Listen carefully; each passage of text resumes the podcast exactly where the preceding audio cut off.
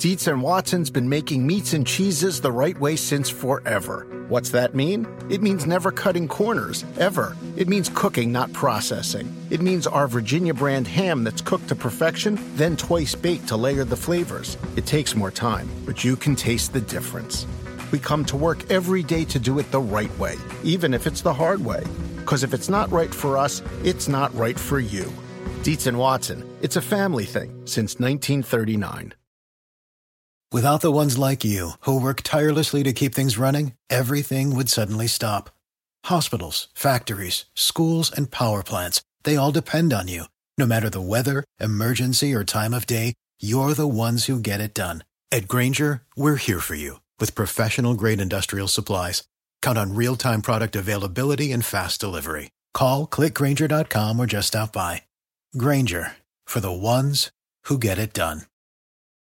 Wow, what a day. First day of NBA free agency, but more importantly, the last day of the previous season in which we saw two big trades, one of them massive and completely unexpected.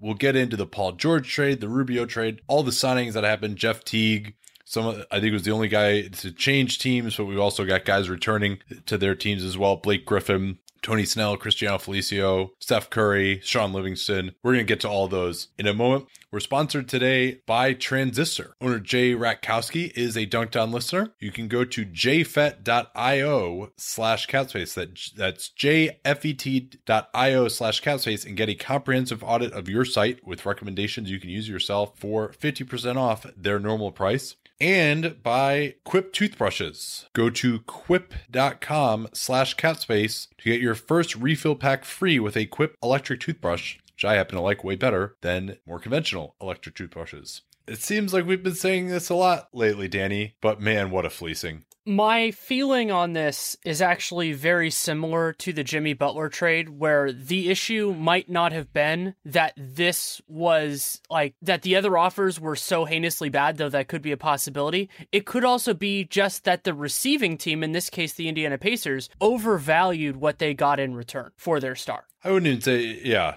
or wrongly valued it. Uh, the trade, of course, Paul George for Victor Oladipo and Domantas Sabonis. George, in the last year of his uh, deal, this trade will have to wait until July 6th to be completed uh, because uh, the math on Oladipo with his extension kicking in, he, he can't trade can't happen until then. George making 19 million in the last year of his deal. Oladipo due to make 21 million flat over the next four years, and then throw in Sabonis's salary and it's another 2.5. So the Thunder actually save about four million bucks off their luxury tax bill next year, in addition to getting, you know, top 15 player in the NBA to play with Russell Westbrook. I think the best way I can articulate how big of fleecing this is is that even if Paul George is a rental, which is the way that I am treating it until I get notice to change my opinion, this is still an A trade for the Thunder. Yes, I, I agree with you on that. I, I mean, I think, uh, and we'll get to the Celtics in a minute too, because there's so much smoke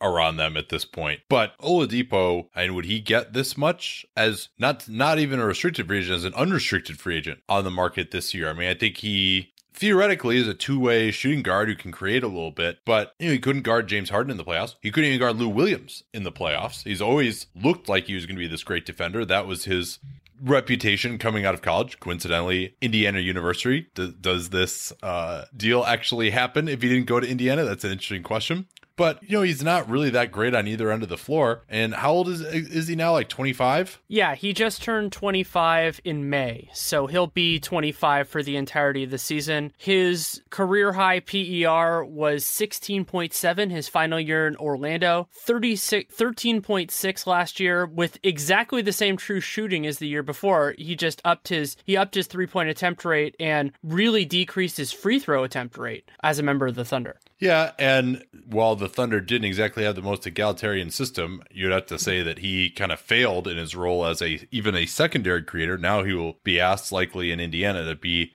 their primary creator off the bounce, or you know it could be Monta Ellis.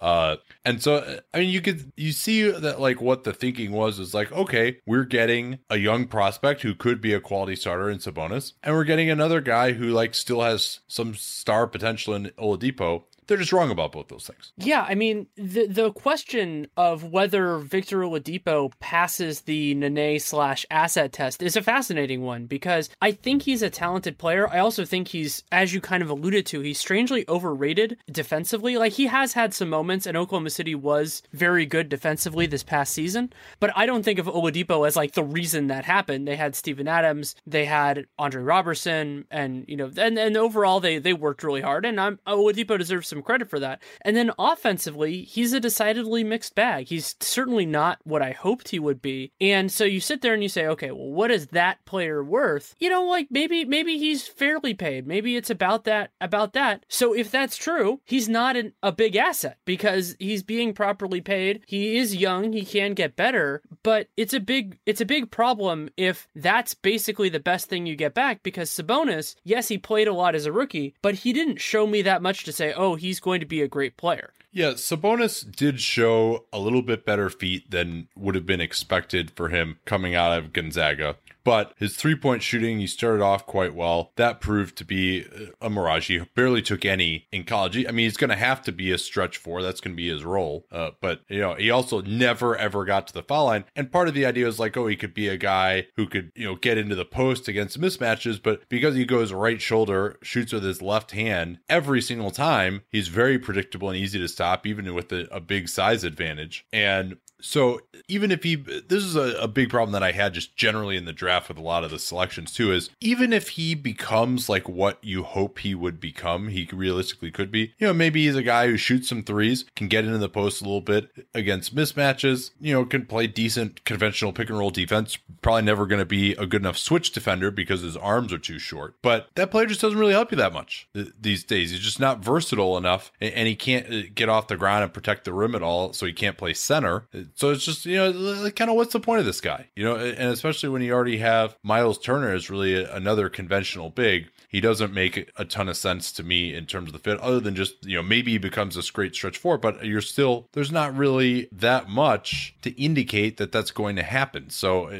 there's some, but not much. So it's really, and this was, was funny too. I thought of all the, you know, three all NBA players, basically, George didn't make it, but he's that type of quality, got traded in the last week Jimmy Butler, Chris Paul, and George. And I thought the Clippers, who were basically losing their guy for nothing if they didn't comply with a sign and trade, they actually got a better package than either of the other two teams did. Substantially better. I mean, Patrick Beverley is the best player in either of those deals. And yeah, the number seven pick that became Lauri Markkanen is the best pick. But I mean, mean, Beverley is, is a talented player on a great contract. They also got back a what's probably going to be a bad a low first from the Rockets. Sam Dekker is a good player. Like I don't even think it's close, and that's pretty remarkable. And also, we trashed the Jimmy Butler trade in terms of the return for the Bulls, and justifiably so. I, I stand by every single thing I said there. This return is worse, and that's pretty amazing too. Granted, you would expect yeah. that a Paul George return would be worse than a Jimmy Butler return because he only has one year remaining on his contract. It's basically impossible to extend him. So you have all that running together, but you get more than this.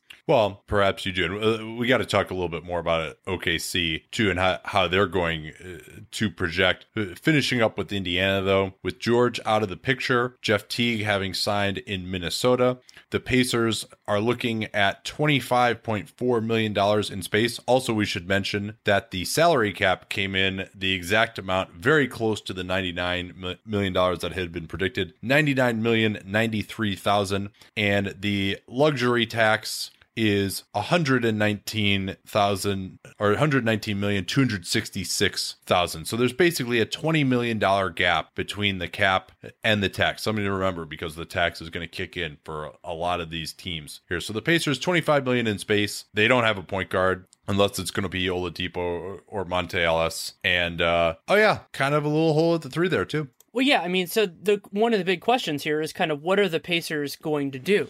Do they? I mean, they're. It seems to me like they're not going to be competitive just because they don't have the personnel at this point. They don't have the ability to replace the guys that they lost. But they have a coach that you know is probably coaching for his life to a point. They have. Yeah, I think he only got talent. a three-year deal, actually, a pretty yeah. cheap one. So you have a couple of these big things running together, and I, I just, I just think there's a lack of a lack of vision here. And again, this is repeating the Jimmy Butler thing, but it's important. If this was the best offer they had they should have just moved forward with him. And there's, yeah. I mean, why not just like try and like try and like sign Kyle Lowry or something like that, or or I mean, I guess they they figured Teague was leaving and they had already traded, uh, or they'd already let him go and they traded George obviously, but yeah, I mean they they they had better options than this. You know, I mean they really like just well, try and compete around George and just, just, like you know make a little money in a first round playoff series. Like that's a better outcome to me than getting these guys. Or just wait until if this is your option, wait until the trade deadline, figure out a team that's outperforming expectations and get you know like a mid a mid first round pick for them. I would rather have that yeah. than what they got.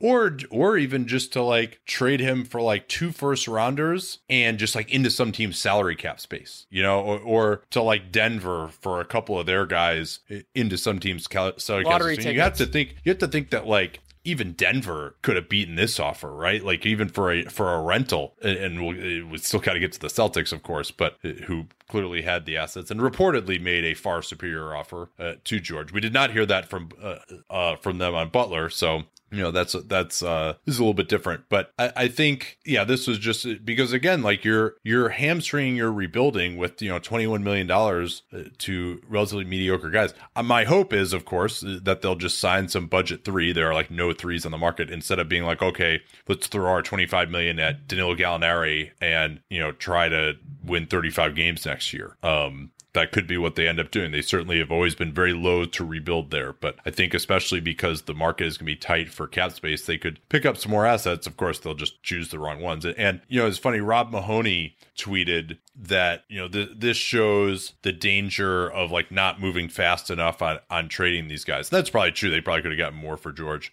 at the deadline, but and George, the reporting is indicated from Sam Amick had a meeting with Herb Simon and uh, discussed the idea that he, you know, unless they could build a contender around him, that he would be moving on. And, you know, Larry Bird's like, all right, we'll try and build a contender and, and you know, wasn't realistic about that. And then he left. Uh, but certainly Kevin Pritchard, and they actually just uh, brought in Chad Buchanan from the Hornets, although I don't think he was involved yet, uh, to, to be Pritchard's number two. Sure seems like Larry Bird wasn't the only problem in their front office, apparently. Yeah, and and we're starting to see some of the differences. I mean, people of course of course made the connection with the West and the Eastern Conference. Now there was the stat that ESPN had with NBA oh, rank God. that now 13 of the top 14 players in NBA rank are in the Western Conference. So I mean, yeah, and, and Giannis was was ranked too low. Like he would be right. in that. But outside of him, outside of him and LeBron, I mean, who? I mean, I guess and, and John Wall would probably be up there too. Wall was coming off a down year at that time last year. This is from September, but I mean, you get the point. There are more teams in the West with multiple players in the top 14 than there are Eastern Conference players in the top 14. That's right. That's absolutely insane. And all right, well, yeah, go ahead. Sorry. Go ahead. No, it's, it was nothing too important. I mean, we'll see where this goes. And the other crazy part is like, so if you treat Paul George as a rental, which I would, it feels to me like the most likely place he goes if he leaves Oklahoma City is to a different Western Conference team. And so it's not like this talent shift is changing anytime soon. I mean, I can't complain like I moved from the Eastern Conference to the Western Conference about 10 years ago and I'm uh I've been loving every second of it. Uh but yeah, it's uh we got much more to get to here. We got to talk about Boston, uh, their failure uh, to get George, the Cavs' failure to get George. You could put Denver probably into that category as well. Hell, you could probably put Phoenix into that category with what this package ended up being. Again, you know, if, if they're going to be dumb enough to think this is a good package that's better, there's only so much you can do. Uh, but and then we also got to talk about Georgia's fit in Oklahoma City, what that team is going to look like now, where they might fall in the Western Conference hierarchy. But first, I want to tell you about Transistor. I was approached by their owner, Jay Ratkowski. He is a Dunked On listener, big Bucks fan. Got to be relatively pleased with the Tony Snell re signing. Seems like a reasonable number. We'll talk about that, of course, later. So, uh, Transistor asks the question about your online business. Are you trying to grow your business online? Uh, if changes from Google cause a sudden drop in your traffic, Transistor can help you get on the right track. They help medium to large companies improve their online business through advertising, search engine optimization, web analytics, and more. Jay actually helped me to get my website set up, which I had long dilly dallied about. I'm really glad I did. So it's a great one stop shop now, NateDuncanNBA.com. You can check it out to see some of his work. And he actually gave me some pretty good ideas already, some of which we haven't had a chance to implement yet because it's been crazy. But one thing he did do, which was a great idea, was adding the term NBA to the name of the show because obviously a lot of people in iTunes will search for NBA in a podcast, and now only a month later, the show is one of the top five search results uh, when you search NBA, and we're actually pretty high up for basketball. So that's why we have this cumbersome name. You wouldn't think it would be a good idea to call it the Dunked on Basketball NBA podcast, but now it's in those search results. So, and our, our listenership has actually been up since we did that.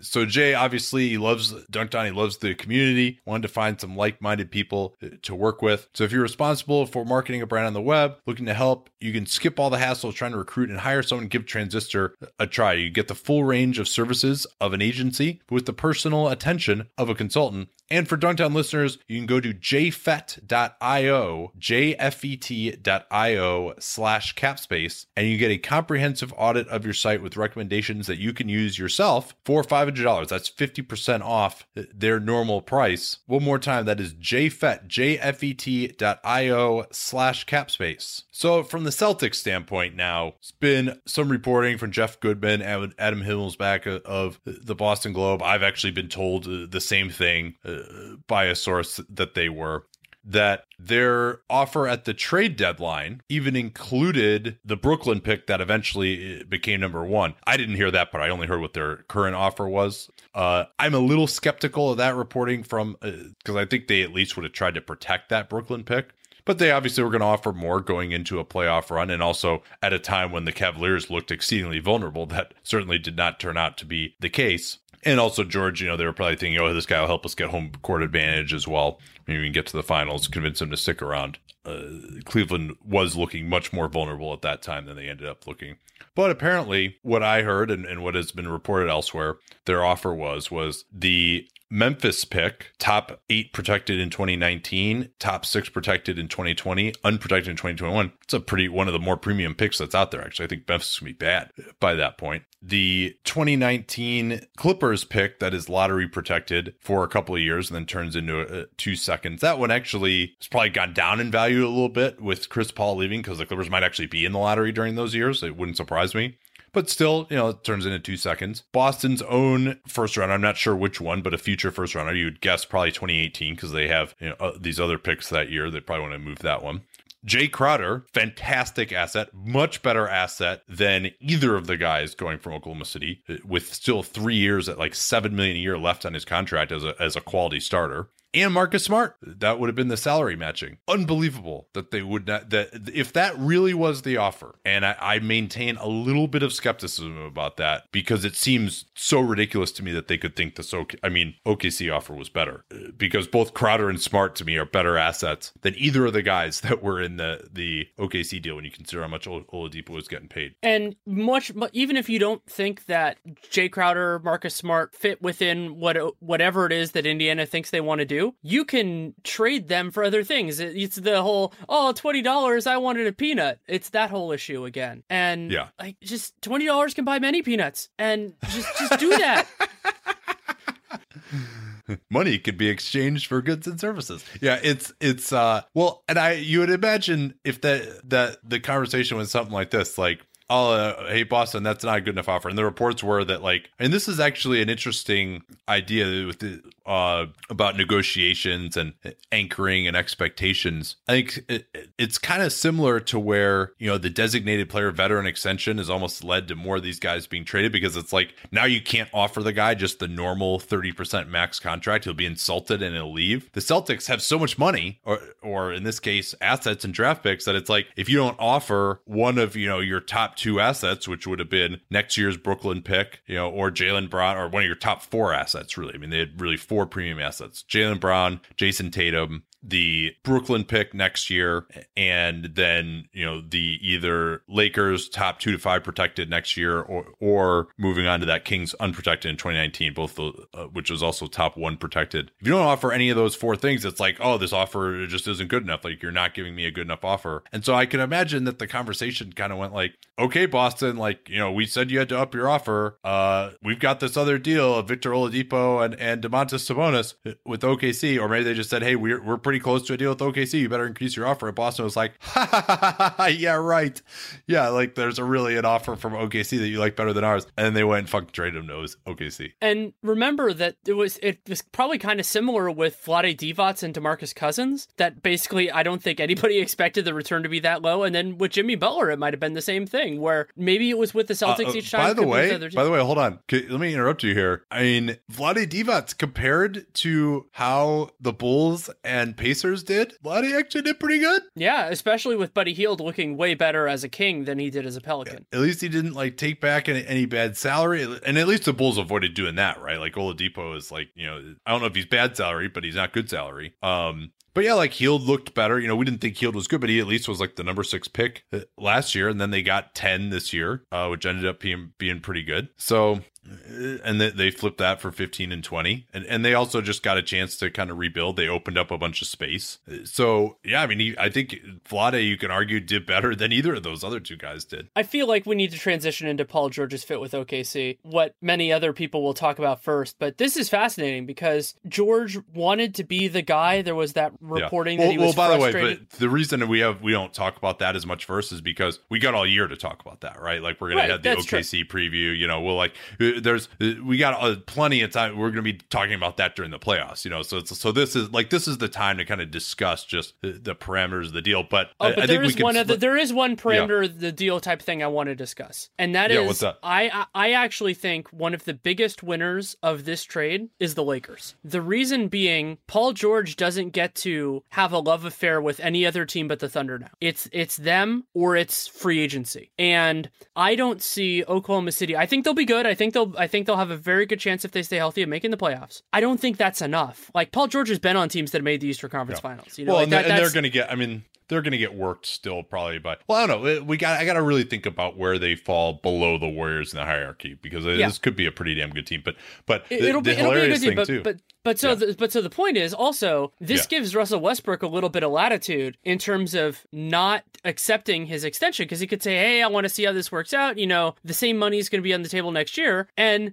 not only is it possible that that Paul George leaves or possible that Russ leaves, it's possible they leave together and go to the Lakers or the Clippers. Yeah, but like this is just gonna be like Paul George uh, uh gets to recruit him to go to LA all, all year. That's that's the joke. But by the way, on on Russ, this is important because they OKC presumably has already made him that offer, which it's not technically a designated player veteran extension because uh, I mean really the only part of it is maybe it technically is, but the only part of it that's actually better, it's not like he's getting more money than he could elsewhere, right? I, we'll explain this because he'll, the whole reason he signed the deal that he did is because he'll be eligible for the 35% max after this season. And so he's not getting anything early, you know, in terms of being able to go from the 30% max to the 35. He can get that anyway. The only thing he's doing is being able to lock in a five year extension now as opposed to just waiting until free agency to get it. And I think he's uh, good enough and has been durable enough uh, over the last three years to where he's probably not too worried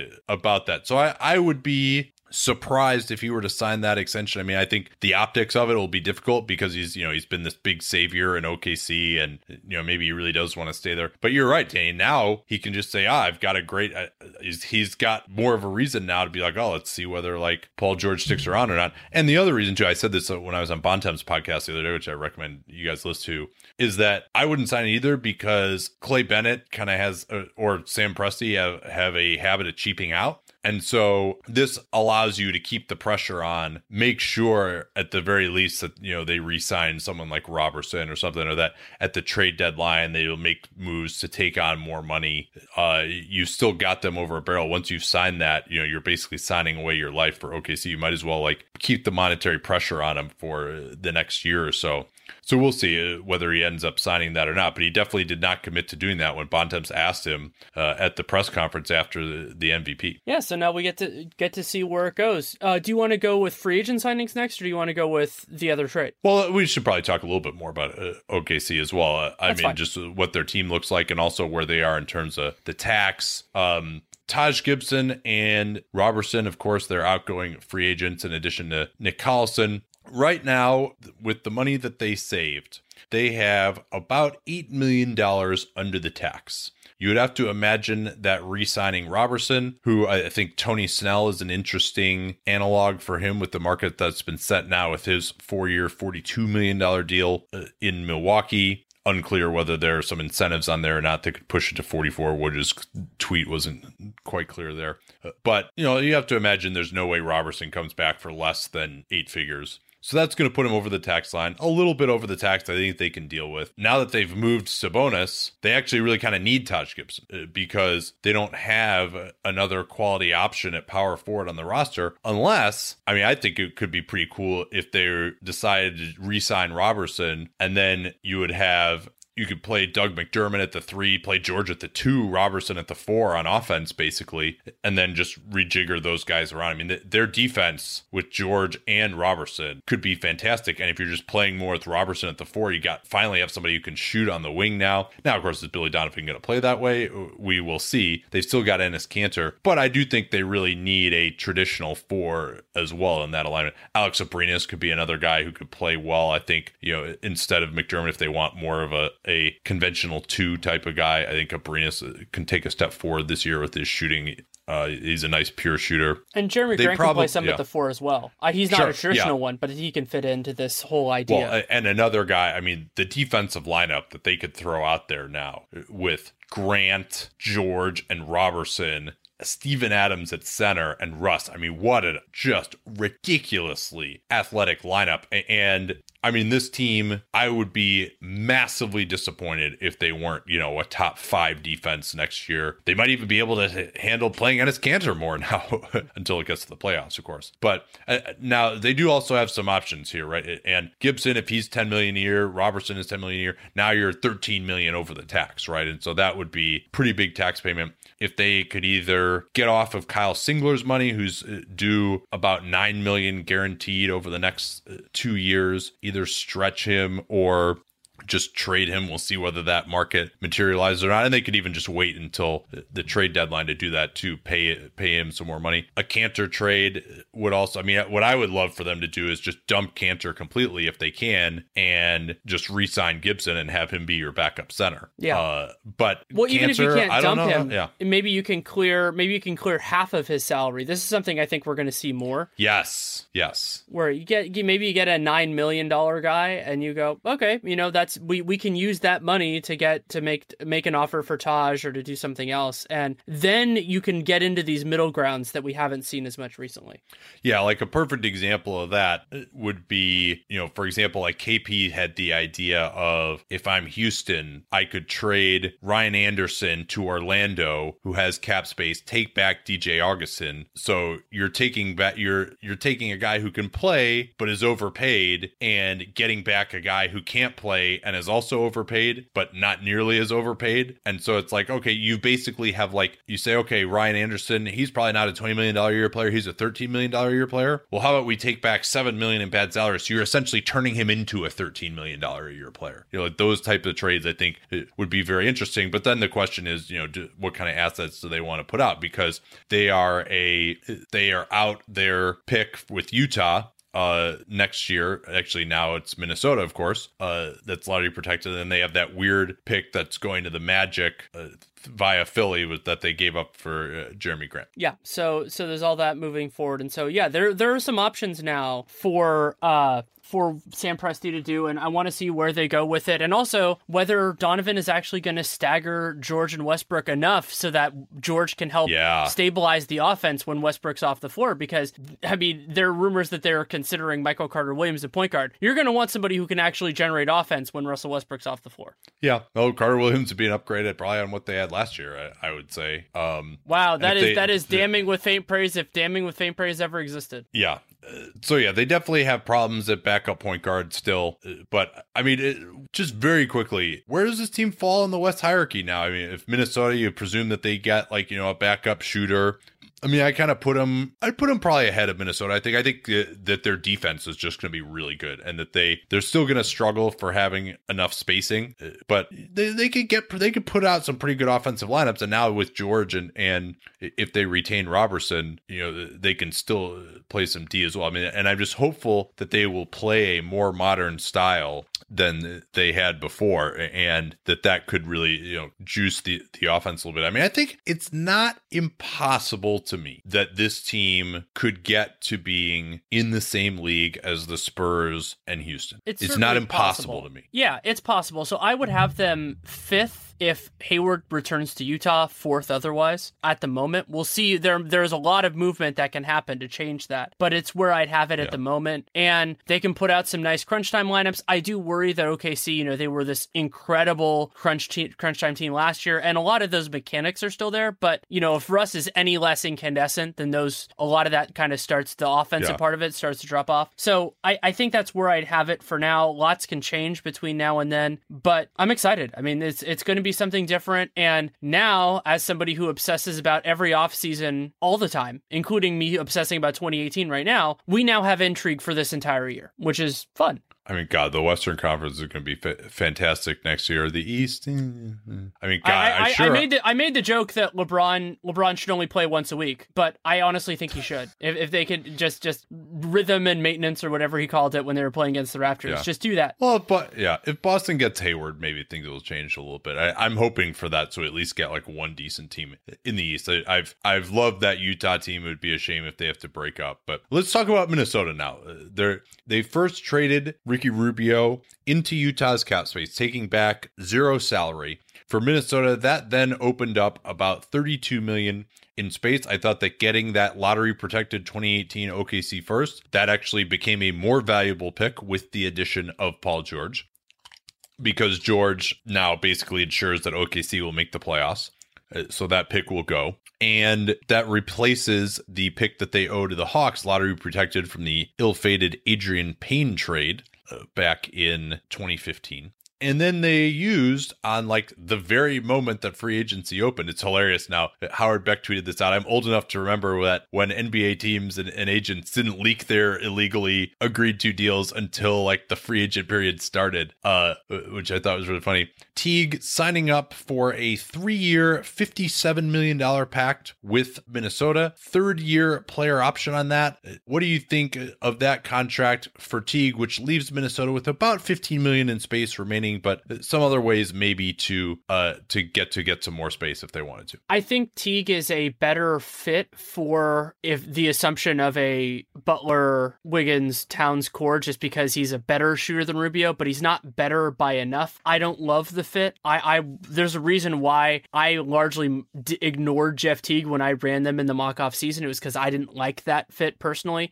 And yes, you're getting him at a cheaper price than Drew's probably going to get. Maybe Drew doesn't even leave, but we'll have to see what happens with George Hill. I mean, we're now closer to George Hill being standing alone when the music stops. Like that that now with with some of the other moves, Patty Mills we haven't discussed yet. So I don't love striking early on this deal. It's also fascinating that it's a two plus one because Well, that's why I think it's okay. well, yeah, because those last couple of years, I mean, Teague is 29, so Yes. those last couple of years were probably going to be shaky. But the idea of him exerting leverage, let's say this works out well. And yes, they will have using early bird rights because of the way those rules work. They will have enough money to pay Jeff Teague if they want to bring him back at that point. But it's right around, you know, he'll be exerting leverage with them. And that'll be the same summer Jimmy Butler can opt out and be a free agent. So maybe that leads to them making a mistake when they shouldn't. I'm not so worried about that. I think it's actually decent timing. That's the same year that Jimmy Butler also has a player option that he will opt out of. Likely Teague, I don't know whether he opts in or out. Uh, it'd be interesting to see. You mentioned they might have him over Barrel, but we'll see how good he's even playing at that point. They have Tyus Jones, who has two more years left on his rookie contract, and maybe if everything goes well, he could morph into a player who might be a little bit better of a fit. He's maturing into a really nice shooter. I I thought that Minnesota, you know, I agree with you. Teague is not an amazing fit. Defensively, He's uh, been a little bit of a liability in his career. That doesn't figure to improve. Not a guy who can switch at all. You know, that that's an issue. You would hope that th- this could be a team with Towns' mobility that could do a lot more switching. So, like someone with more size, like Holiday. Holiday was certainly a better fit. But I think that this is probably the only point guard on the market who is young enough to not significantly decline, not a huge injury risk. He he's hasn't had a significant injury I that I recall in his career. And to get it to only be three years, I think is good. Like there's, you know, there's a chance that maybe like, you know, he declines a little bit and, and you know, he turns out to be like a, you know, a real lower end starter, you know, but this deal is not going to be, you know, just an awful deal that is just like totally dead salary by the end of it, most likely. So I think that's fine. You know, he'll be you get his age 29 and 30 seasons. Like that's not too bad. And then, you know, maybe he opts out, maybe he doesn't. But so there's that aspect. I mean, so let me ask you this, Danny. Like you said, uh, you didn't focus on Teague in the mock off season. The reason for that was we did Holiday first, and he was ahead of Teague in our our rankings. And that, you that's not why I bid bank. on him first. That's because Yeah. I, I thought he was a better fit. No, no, Uh, and I agree with you. Yes, but let's say you couldn't get Holiday, or you're not willing to move Cole Aldrich as we did in that scenario. What, like, who else are you getting besides Teague? Right, like you don't want to go all the way down to Darren Collison. He's just not a good enough player. Do you think Uh, George, George Hill- to get a major contract? Well, George Hill played like 50 games last year, and he's 31. That's true. A- and and who knows you know maybe he was going to go this first he he certainly has we'll talk about him in a little bit but he certainly has some like rather exorbitant salary demands i, I would imagine uh Or at least expectations. yes yes and holiday indications have been that new orleans was just going to come to him with a monster five year offer. That's what some of the reporting has been. This is a guy who was willing to commit to a reasonable salary. You might i mean i think it's more likely than not that they wouldn't have had any other reasonable options than him. And he has been an emerging spot up shooter. He doesn't shoot as well off the dribble but he's improved his spot up shooting enough and that's what he's going to need to do a lot of here. And i think you know you improve the fit on rubio and really you know you're paying four million a year more for him than rubio and then you know the the option is not great. But to have it not be that much longer than rubio's contract. I, I think they did pretty well here especially for a destination that i mean when's the last big free agent like this even at this level who went to minnesota right? So i, I think they did pretty well here. The only other thing you could have said maybe is like you know they they should have just used like all their space on Kyle Lowry or something like that who would again would have been a better fit but he's old he's older than Teague and you know more likely again to be really bad salary. And I think they they needed someone who's going to come off the books because that year is going to be 2019-20 that's when Towns extension kicks in you have to pay Butler and your Wiggins extension will have kicked in. So you really couldn't have afforded you know paying someone like Lowry a huge amount as well. Um and this way they can still get another guy who's you know either a shooter they've been in supposedly having some talks with JJ Redick you know, or just a uh uh, and Paul Millsap actually supposedly uh Frank Isola saying that Millsap uh Minnesota and Denver are the leaders for him. Presumably they would have to move some more money to get into the Millsap sweepstakes uh that but they they can do that right they've got the 15 million left. They could move Nemanja Bjelica's four million very easily. I think a team would just take that. Well, the Uh, other probably. the other way you they could do that, depending on who they're trying to send out, is they could structure a Millsap deal as a sign and trade. Sure, Because them being hard capped is not a big deal. Because they're you know the twenty million between the salary cap and the and the and the luxury tax line is not a big deal for them. They're not gonna they're Yeah. not gonna blow through that. Right, and they could stretch Cole Aldrich's uh, seven point three million. He's owed only two million guaranteed next year. as a declining salary, and then you know the one that I really would favor would be moving on from Gorgui Dieng. Uh, but we'll see whether you know what his value is around the league. He's Right, and that's and that's the challenge of a, sign and trade in this case is they the Hawks have to want what the Wolves have. right. Yeah, but which you know, well, let's let's would, talk about the let's talk about the Utah side of this too. Sure, of course, it's, yeah. it's it's compelling. So Utah basically had this cap space that it it wasn't burning a hole in their pocket; it had already burnt the hole all the way through, and they could have used that money back in the day for.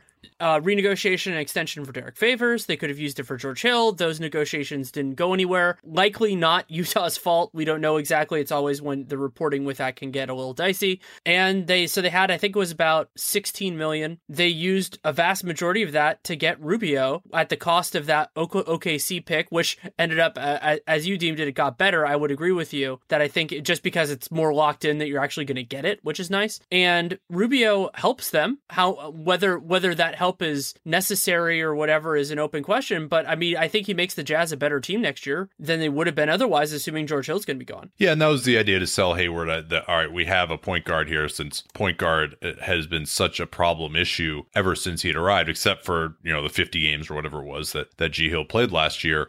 And also now they have another season to kind of groom Dante Exum a little bit more, see whether he can take over the point guard duties full time. If he can, maybe they could trade him again next year, or and he's only under contract for two more years. So if, if Exum emerges, now you're not just locked into this redundant salary. So I think there was obviously a fit there. It was a very similar trade to what we made in the mock off season. Uh, the, the only reason they're able to take in Aldrich's salary in the mock off season was because we had already moved over and Hayward had already left at, at that right. point. But but you know, I don't think that this is going to like sell Hayward necessarily. I mean, it's it's better than before. At least they have some kind of a solution here. Uh, we'll see what it looks like for them with Hayward. So give you an idea of where they are just in terms of money. Uh, if Hayward leaves and they have Joe Ingles still cap hold still in the books at four million, they've got about 12 million in space. Obviously, if if with Hayward's cap hold on the books with his 24 million, they are over the cap. If Gordon Hayward takes the max uh, and returns, they would then have about 7 million below the tax. I'm not sure what ownership's appetite for the tax is. That will certainly be a question that Gordon Hayward will be asking in his meeting with them on July 3rd. So you have to imagine Hayward will not be deciding until July 4th at the earliest. Uh, but you know, Hayward certainly would probably want them to bring back Ingles. You would imagine in Ingles is we're talking about like you know mid mid eight figures, you know, fifteen million a year type of offers over four years for Joe Ingles, which is completely insane. Uh, but yeah, so that's about how much they would have uh, if Hayward does return at the max, and you know they obviously would have a hell of a time replacing him. If they moved on from Ingles, they they could get to you know about sixteen million in space, and that could be enough maybe for a Danilo Gallinari if they were to move off some other salary. Uh,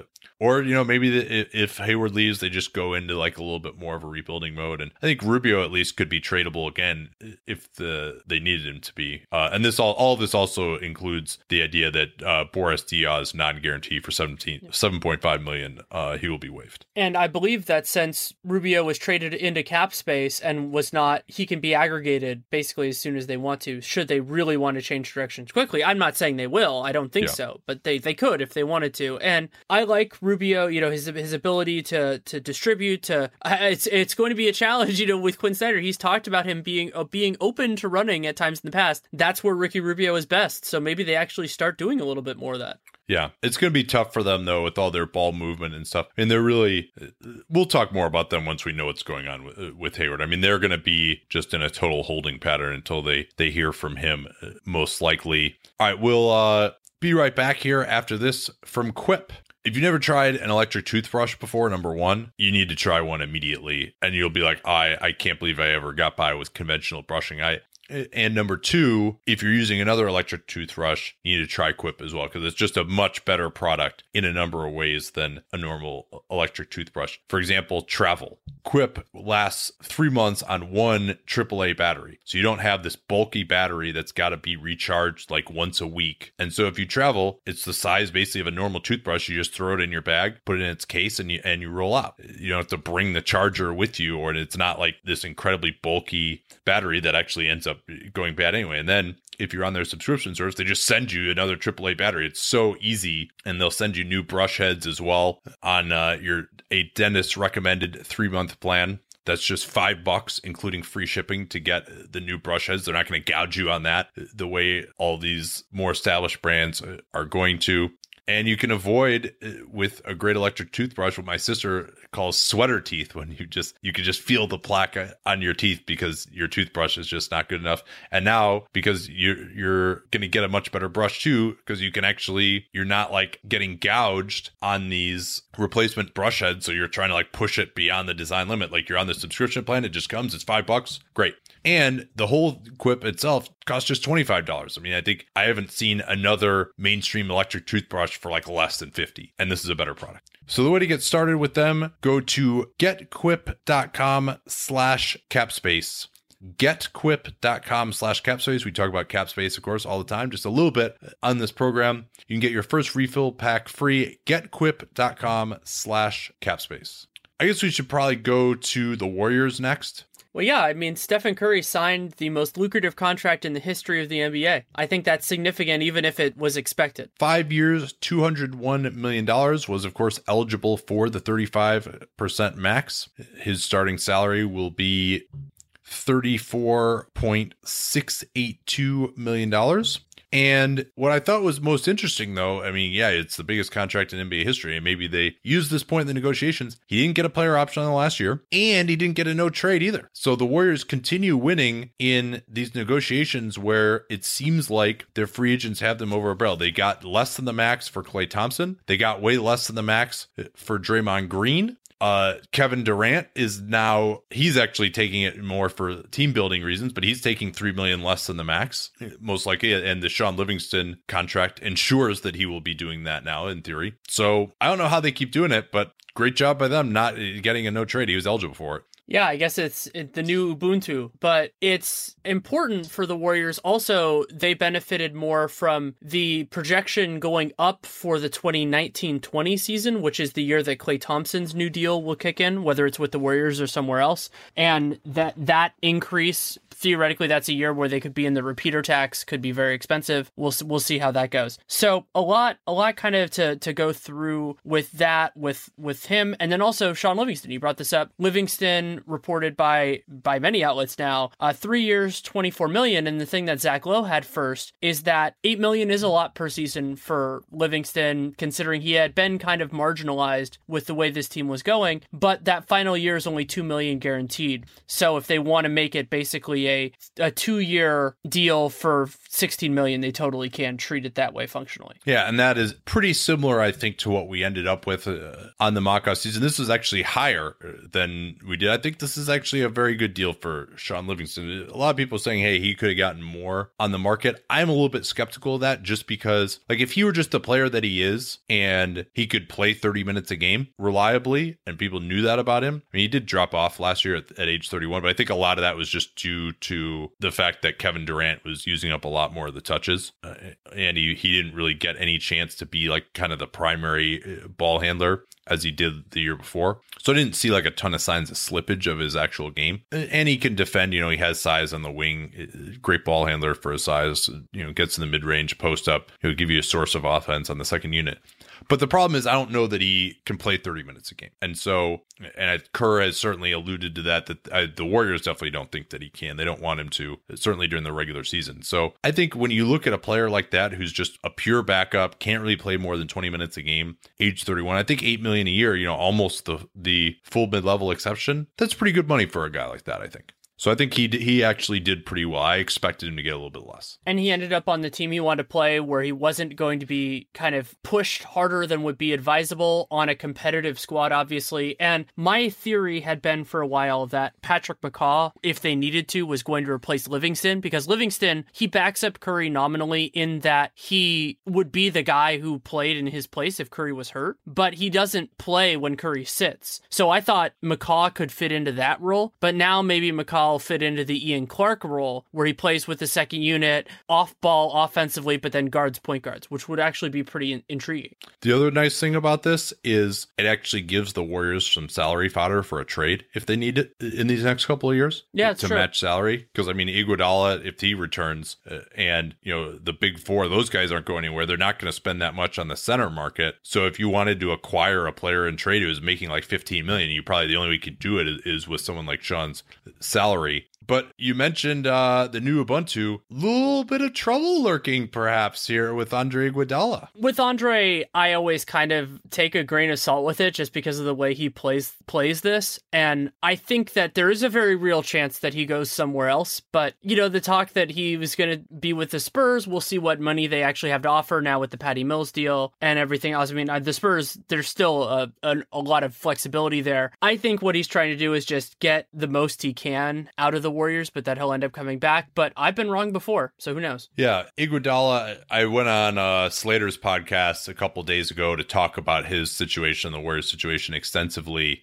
and went through all the teams that might potentially have space for him. The Spurs, after the Patty Mills signing, have about 13 million in space to still use his small cap hold there. Uh, that's probably really more of an issue for them going into 2018. Uh, that salary, that four year, $50 million deal, we can talk about that a little bit more later. But yeah, for Iguodala, I mean, uh, you can le- read the Livingston signing one of two ways. One is, oh man, we had to get Shaun under contract because Iguodala might leave and we need some insurance. Or you can read it as, well, if we're going to pay Shaun this much, no way Iguodala takes less than like double what Shaun's getting in terms of yearly Salary. And I think, you know, a lot of it's going to be with Iguodala the third year as well. The mock off season, we had Andre at three for 45, but with uh, the last year non guaranteed based on or half guaranteed and could vest based on uh, games played incentives or whatever. We didn't work it out exactly. And so I think, you know, I'm still thinking it ends up relatively in that range. I don't know. I mean, I think he would be a wonderful fit in San Antonio, and that's that's definitely the one to go to if you're going to rally your savers. There's also talk that Houston could be interested. Houston uh, would it, you'd have to imagine the Warriors would be unlikely to engage Houston in sign and trade, so Houston would have to get off some money. But you know, might as well have the conversation. He also had a brief talk with the Lakers. The Lakers unlikely to give him more than a one year deal, and they only have 10 million in cap space right now. Anyway,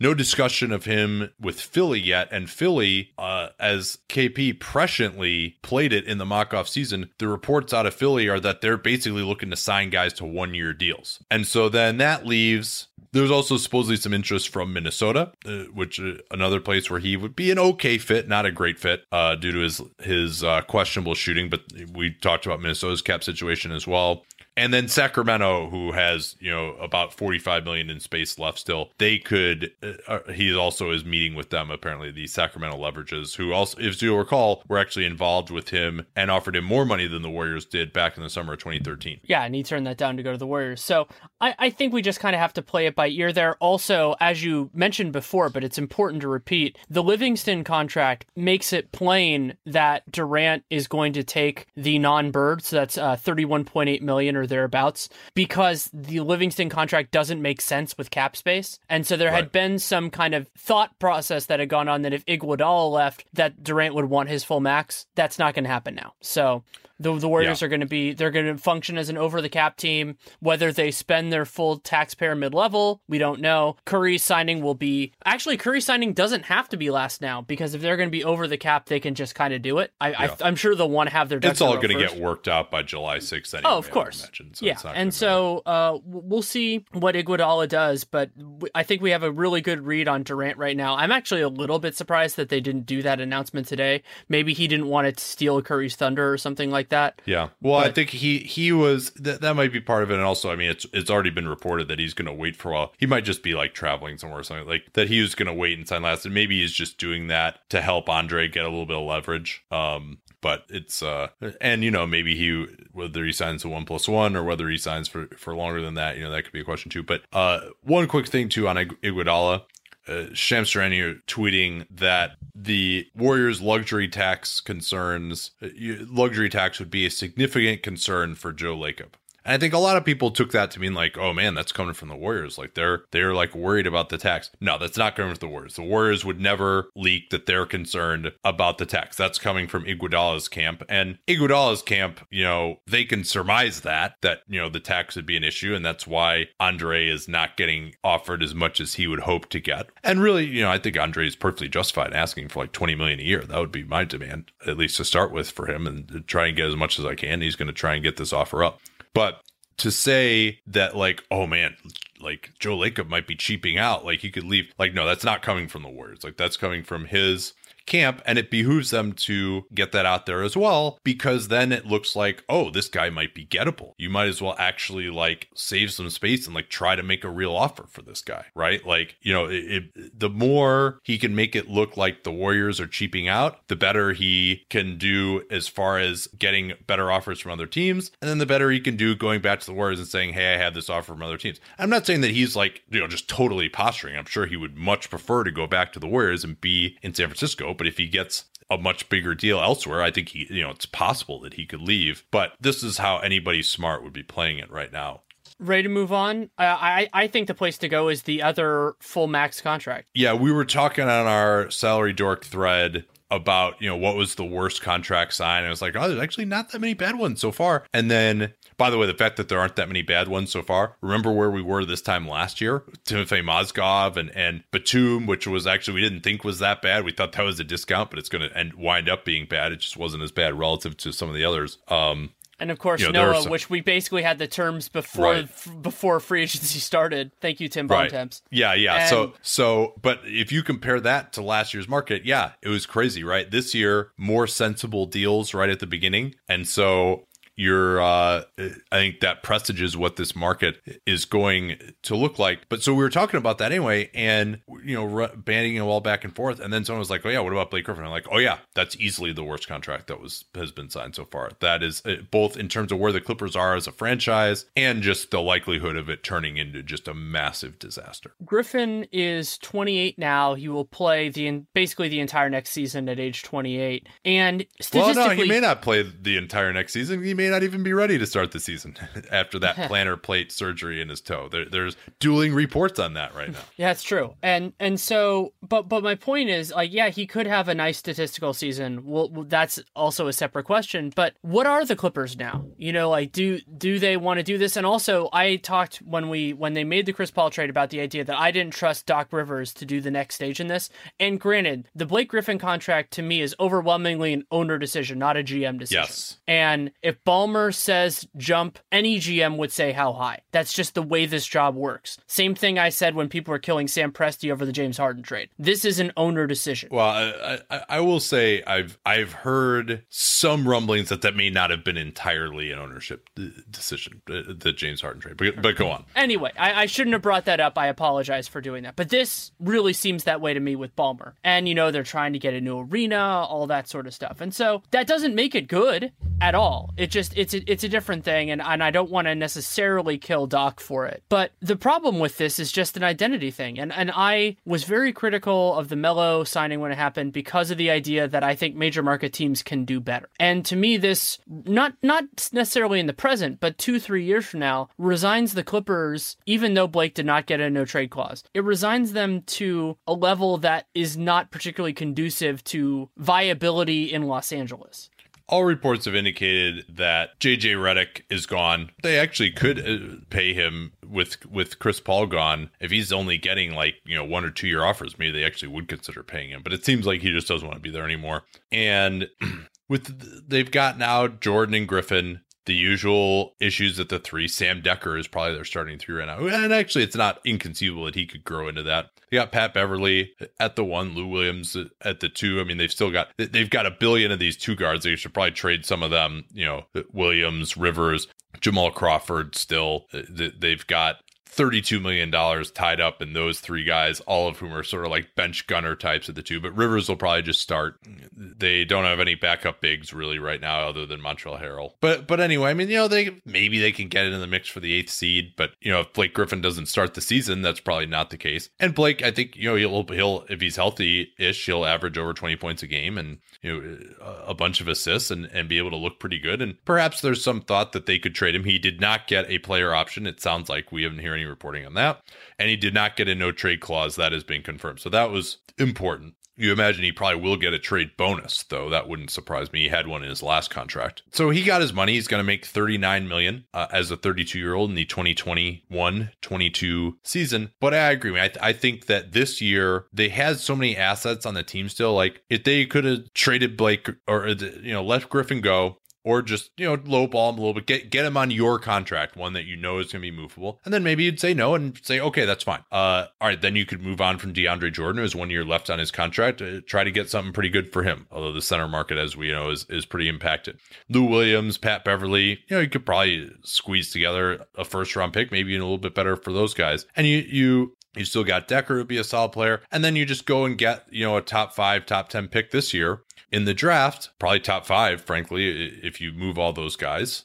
And then you're maybe ready to rock next, maybe not next year, but in a couple of years. And in this LA market. So the only reason I think that they just, you know, because Lawrence Frank's like, oh, Blake Griffin is Clipper loyalty. And he is the guy who made this franchise relevant. That wasn't Chris Paul. Uh, Chris Paul took him to the playoffs, but Blake Griffin actually made them like not a laughing stock for the first time in a long time. But this issue of the new arena where they have this exclusive negotiating window with the city of Inglewood. There's going to be some resistance to that from the current tenant, the forum. All that makes you think, okay, they got to at least be respectable. They got to have someone who can put some butts in the seats for right now. And then they just got to kind of pray that they can trade him. I mean, the other thing, too, is if you're trying to be good right now, maybe you just try and trade Jordan for some other assets that just like match up a little bit better with Blake Griffin's talents too. Like, you know, just get somebody who can play the three and, you know, it's uh someone to play backup for or something. Just spread around a little bit more and try to find, you know, a reasonable facsimile of uh Jordan's talents. It would be nice to get a real control season for the DeAndre Jordan Chris Paul experiment, though, to see, a, oh, you know, the Clippers aren't going to be the same team, but to see like the difference between Patrick Beverley and Chris Paul on DeAndre, we'll see whether it actually happens. I actually think they're going to keep him. Well, I agree with your logic, and I think that you're, I think that you're right. I just don't yeah. see. Doc yeah, of course they're going to keep. Him. Yeah. so yeah, I mean, so the Clippers now we we talked about this a little bit with the other teams, but knowing what we know right now, I mean, I think they're a fringy playoff team. I think that's probably most likely. We've seen a couple teams really jump up in the world, and we'll probably see a couple fall down. But I mean, I think they're below all those type of teams. We'll see what happens with De- Denver and Portland and some of those. But I think that's kind of where they are now. Yeah, and there's a discussion that like the Clippers might meet with Gallo and Joe Ingles and John Simmons. Joe Ingles, that's funny. If I, if I were Joe Ingles, I would just like pretend I was going to take their offer right up until the last minute and then just go sign somewhere else, like just to fuck with them because they Wait, no, cut or no, on, like, no, just turn day. turn him down when they're on the plane. When they're on the plane to come meet with you. yeah. uh, so I don't know how they would have the space for those guys. They would have to be involved in some some kind of a sign and trade. But they have, uh, you know, Lou Williams, Beverley, who they probably are planning to start at the one. But nonetheless, like they have guys who maybe could be involved in a sign and trade. They're back to pick neutral now. But so maybe maybe they'll try to just like put together a seven seed or something. Great. Good luck. Let's move on here. What do we got next? I want to go a place that a lot of people probably wouldn't. Patty Mills. Patty Mills re-signs with the San Antonio Spurs, four years, $50 million. This matters in two ways. One, it, it clarifies their point guard situation. I don't think they're going to bring in George Hill because they. Well, and, and, in fact, there was a report that talks with Hill and the Spurs didn't go anywhere. Right. Um, and and then and perhaps they had those talks, and then they're like, "All right, Patty, sign this deal."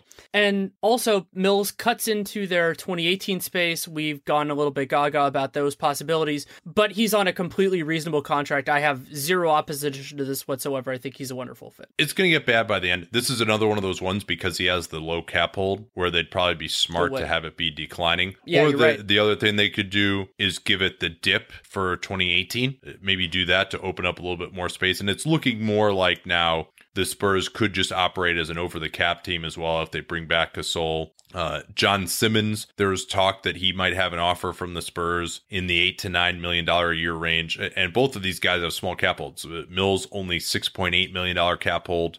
So they're basically getting about five million, six million dollars in extra cap space on this deal. And then Simmons' cap hold is only two hundred thousand above the minimum, and he's an Arenas limited free agent. So, you know, it seems like this is kind of on the way to getting the band back together. For Mills at, at age 28, I think he'll be an effective player in their system for the next couple of years. Could kind of break down to where he's not really a starting quality point guard after this. Uh, after that, you know, the last two years of this deal. So it may not end up being great, but because they're getting this nice benefit of his small cap hold, it makes sense. And at least now that you have him in the fold, you're not concerned anymore of, all right, we may not get somebody. And they, they may not be done. Maybe they can, the fact that they can't get Chris Paul, that's a, blow to them. We'll see where they go. They have 13.6 million in room left right now with the cap holds of Mills and Simmons still on the books. Those guys will sign last, obviously, uh, if in fact they reach an agreement with Simmons. And so they obviously could use another wing. You know, I think the the pursuit of Iguodala is a good one, and they could probably get off the the money of Kyle Anderson or cut Bryn Forbes or you know to get up to starting Iguodala at like 15 or 16 million a year. Now, where does that leave Pau Gasol? That's an interesting question because he opted out at 16 million this year. So is he just going to take the room exception then? Like you think there's got to be some money left for him on a longer term deal, or maybe he takes the room exception and then you know signs a longer deal with the early bird exception, but. Uh, that situation still has to be resolved as well. And then there's always the thought of a Lamarcus Aldridge trade as as well. But it seems like this move is more kind of towards the like, all right, we're going to bring most people back here, and, and, that's not a terrible option for a team that won 61 games uh, last year. And I think if they did get Iguodala, it'd be a great fit because then you could play Kawhi at the four, uh, Iguodala at the three, Danny Green at the two, and play Lamarcus at center, and Patty Mills at the one. Like that would be a nice closing lineup that would match up much better uh, against Golden State. I'll and you also weaken you also weaken your rival, of course, which would be good too. Yeah, I, I, right. I agree with you. I, I believe it when I see it too. But is there anyone else in the the mold of Iguodala that you think they could get in on here?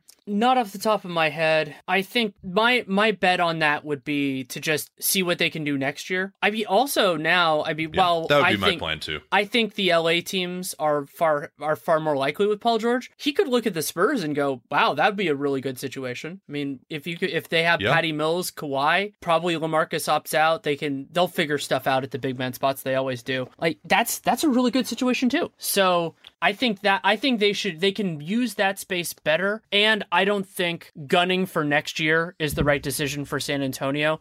Kawhi is a spectacular talent. I still think he's pre prime or awfully close to it. I would be going in that direction, not thinking, oh, you're going to make the Warriors worse for this coming year. It'll make us a little bit better. I would be thinking more about 18, 19, or more specifically 19, 20. Yeah, I mean it depends. You know, if you got to get someone like Iguodala for twenty million a year, that's probably too much, and the number of years might be too much. But they've they project to have fifty seven million in space next year, even with this Mills deal. I mean, it's basically Kawhi and Mills and Dejounte Murray now on the team. So uh, for next year, maybe Simmons as well. But yeah, I mean, I think bringing back both Simmons and Mills at market rate that starts to get a little more questionable for me as far as that 2018 plan. But we- we'll see. Where do you want to go next? Well, so we do you think we already did we did enough on Teague already, right? Yeah, yeah, for sure. I, I, maybe we could do Tony Snell, four year, Sure. forty six million dollar deal, forty four million guaranteed uh, to return to uh, Milwaukee. I, I misspoke earlier when I said forty two. Uh, he will have a player option on the fourth year. That's probably what I like the least about that for Milwaukee. But this is pretty much right in range. I would have might have preferred to get just three years as well. I mean, but this is uh, like yearly salary. This is always exactly the band that we were in in the mock off season. This is always where it was going to be destined to end up as well. It seemed like, and I think the Bucks did okay here. They didn't get a ton of discount for you know you would hope that like you can get a little bit of a discount by agreeing right away before he has to go test the market. But I think he would have had offers. I mean, as just a guy who's young and has some two way ability. He's being paid like a fringe starter capable backup, and that's probably what he's going to be. He, you know, when if they get Jabari Parker back at close to full strength at some point, hopefully, you know, by the end of the regular season next year, Tony Snell probably slides into a backup role unless because unless they're going to use Jabari as a super sub. So that's fine. You know, you can use him as that as that player and slide Khris Middleton around. Their point guard situation, you know, they have Brogdon, they have Delly. Maybe they would want to go in a different direction. I, I don't have much opposition to this, and yeah, it, it was possible that the market was going to dry up before Snell, but I I I'd always felt like it was going to work out for him. Just somebody was going to throw it because it's not a max offer. You know, those type of things could could really dry up depending on how this goes. But somebody's going to have 10 million to throw at this kid, and so maybe I don't think he was going to get a 50 55 million dollar offer. But if it was going to be 40 versus 42 or 44, why not just do it now? Yeah, and so Snell now, if assuming they give him the maximum possible eight percent raises, which I would not surprise me, that would leave him making nine point eight million in the first year of that deal, and so that puts the Bucks now twenty million dollars over the cap. And pretty much right at the tax. They are a little bit over the tax right now. Not an organization you expect to pay a ton of it. They still have one more year before they move into that new partially publicly funded arena that should be a uh, don't want to say a, a cash cow, but certainly help their finances a little bit. They're playing in one of the older arenas in the league in the Bradley Center. But you would think the next step, uh, because they've got 14 guys, uh, when you consider DJ Wilson, their draft pick, they'll probably move on from Gary Payton the second. The next step probably is going to be trying to move Spencer Hawes, who opted into his uh, $6 million player option and they have uh, more than enough centers already here. Sacramento, uh, we had heard that it was three for 36 for Bogdan Bogdanovich, which was comically high. Now the report indicating no, it's it's three for 27. And that's a little bit more in line. If you think of Bogdanovich is not the best player in Europe, I think, at least for NBA, because he's pretty one dimensional. I think he'll be in the NBA just as a shooter, but a, solid shooter. But he's probably one of the top three or four players in Europe as an NBA prospect right now if you want to compare him, say, to Alex Abrines from last year, who uh, signed a three-year, six million dollar deal, because remember Bogdanovich after three years not subject to the rookie scale any longer, but he has to sign at least a three year deal if he's not going to sign a, a rookie scale deal. And, you know, Abrines, the cap was a little bit lower last year. He was a second round pick. Bogdanovich probably projects as more able to help right now. Nikola Mirotic, who probably had a better pedigree in Europe and was younger than Bogdanovich uh, when he came over, I think at 23 under the 2014-15 cap which was 63 million. He made about the mid-level exception at that time which was like 6 million a year. So if you extrapolate what the cap is now he's kind of right in line with that. So this is a slight overpay probably but especially when you're the kings eh, not that bad one. So this is about what probably should have been expected. And just like every other team that ha- looks like they're going to have a lot of cap space this year they should front load the crap out of this if i agree. You want you yeah, want to go on the- they, they can only do it they can only do 5% raises though for him. They Correct. do eight percent or five percent uh, declines. Yeah, what else you we got go here? Brazilian center time. Yes. So Nene signed a four-year, fifteen million, which is the maximum allowable deal under the non-bird exception. However, there is a little intrigue that, as as far as I can tell, has not yet been resolved concerning the over thirty-eight rule, which has moved thanks to the hard work of Chris Paul and LeBron James, and it gets weird with him. Be- and this is part of the reason why I don't have an answer yet, even though I'm working on a piece for Real GM on the over 38 rule, because of this weird thing that he turns 38 after, like, his birthday is after the contract is being signed, but before October 1st. So I think it, my read on it is that it violates, that this rule would violate it. So then they would have to restructure the contract if they want to fit it within the exception.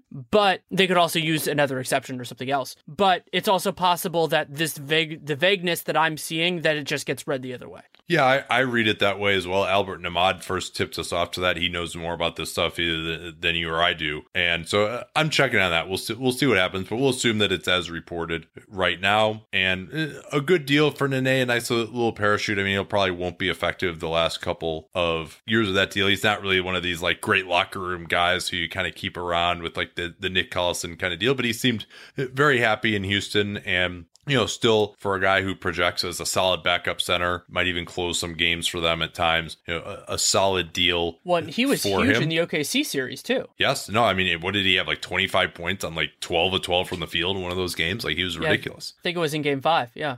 The other Brazilian center, though, Cristiano Felicio, four years, thirty-two million. He was had two years of experience and uh, played as Chicago's principal backup center last year. A guy that I liked, maybe not quite to this level. I think in the mock off season, we had him signing an offer sheet with the Hawks for like three years at six million a year. So this is a, a, little bit above that in terms of the years. I don't mind the years though for him. He's only 24, so that that's will take you right through probably his prime years. We'll see if he he's he'll have to continue to develop to be worth this contract, but a worthy gamble, I think, especially for a team that isn't really going anywhere this year. And I think, uh, especially if they decide, hey, we want to actually trade Robin Lopez, he might actually start for them. And maybe that's part of the thinking here is like, you know, this guy maybe he's got starter potential. We'll just lock him up right now. And I think actually, if he gets to the point where he can start shooting threes more, which I think he has the potential to do, you know, maybe this turns into a value deal still a little bit more than I expected him to get, but nothing too egregious uh,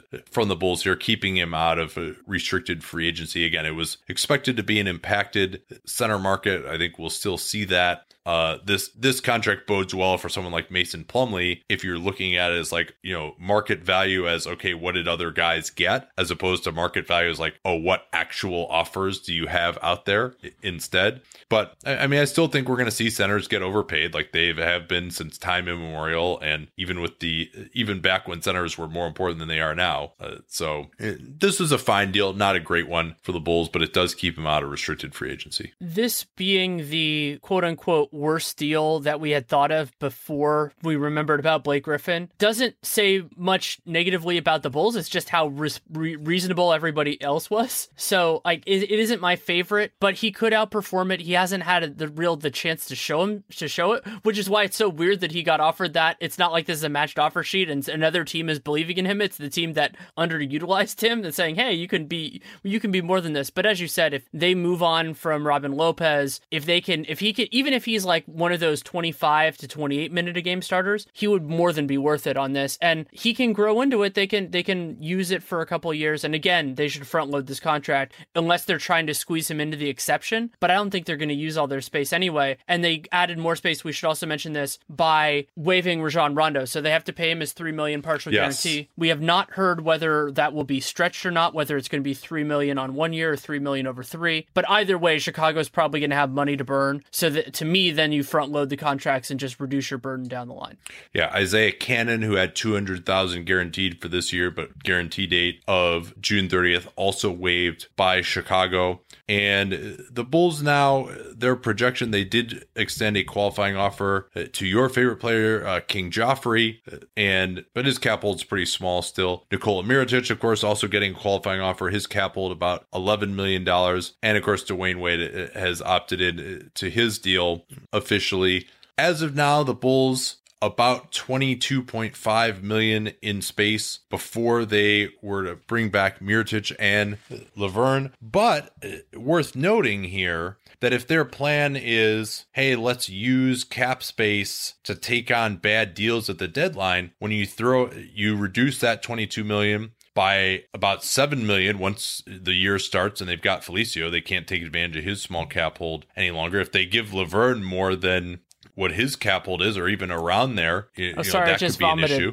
Yeah, and, and then uh, Mirotic, you know, if he gets 15 million a year, if they either match it or uh, they they definitely have not really. It's the reporting indicates from Nick Friedell offered him a contract yet, Uh, so it looks like he's going to have to go out in the market and find something. And they certainly, I could see them just letting him go because they have Markkanen now, and they're not really trying to be that good this year. And they could also move Robin Lopez as well, who has two years left at 14 million a year but uh, the their efforts to kind of be like a cap dumping ground they may not have quite as much space as people think they're going to. And then also there's the possibility of buying out Dwyane Wade as well. And and if they were to do that it would probably behoove them to do that quickly. Number so number one so that they could do it at a point where they could get more back from him if he could realistically be like oh hey i can get like you know 10 million from somebody or get the full mid-level exception from somebody or even the full taxpayer mid-level from a team like cleveland now he's willing to give back a lot more money right? Like as opposed to and maybe even that's like uh,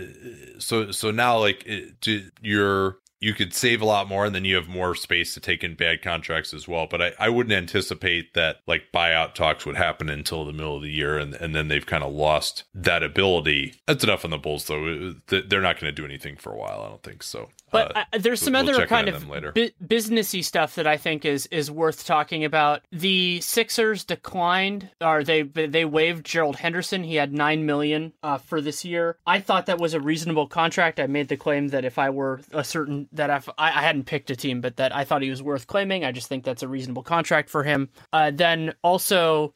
The Hawks waived Mike Dunleavy, so they cleared about. Well, let, let's uh let's go back to Henderson for a Sure. moment here, and, and this is the case for Rondo too. You could make a case more so for Henderson than for Rondo that there are some teams that might actually just be interested in that, uh, claiming off of waivers. Certainly, both of these teams would have tried to trade these guys and found no takers, but that's because they knew they were going to get waived.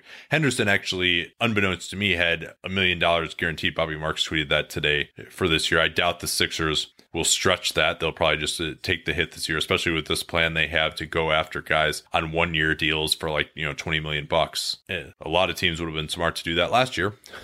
really, the only team that did it, it seemed like, was uh, the Magic and the Heat. Eh, But nonetheless, just the way that the waivers work now, it's very odd when guys get waived at a time, June 30th. Now he has 48 hours to clear waivers. That doesn't happen until the next cap year. And so he gets waived this year, but then his salary for next year, which is also 9 million, teams now suddenly have more space for next year. And now they could claim him even if they didn't have space during the cap year when he was waived. Uh, it was unclear to me. This is total minutia here, but uh, and even Larry uh, was going to check on this. I asked him if, say, Utah, who still had space today but wasn't going to have space next cap year, if they had put in a claim for him today, would they have still been able to do that, or would it? Can you only do it when, like, at the time when the 48 hours passes by? I don't know the answer to that, but that's way too much minutia now. Sixers looking at 47 million in space with the excise of Henderson's salary. Presumably, as KP did in the mock off season, a fair chunk of that will be allocated to renegotiating and extending Robert Covington. And that also would fit very well with what the plan is of just spending you know one year for you know 20 million or something for a jj redick type. Uh, cj miles maybe could be another target of theirs. So they still need a two guard who can shoot. They probably don't they're trying to be good this year. They probably don't want to go into the season with stauskas and tlc as their uh, starters uh, or even jerryd bayless who remember him? He's on the team. He missed all last year with a wrist injury. So the what they would want to do is to save up to maybe 20 million bucks to renegotiate and extend covington in this year when they have all this space and then have his salary decline to something like 12 million. You could decline it by as much as 40% and to have him, you know, on a four year deal beyond this uh,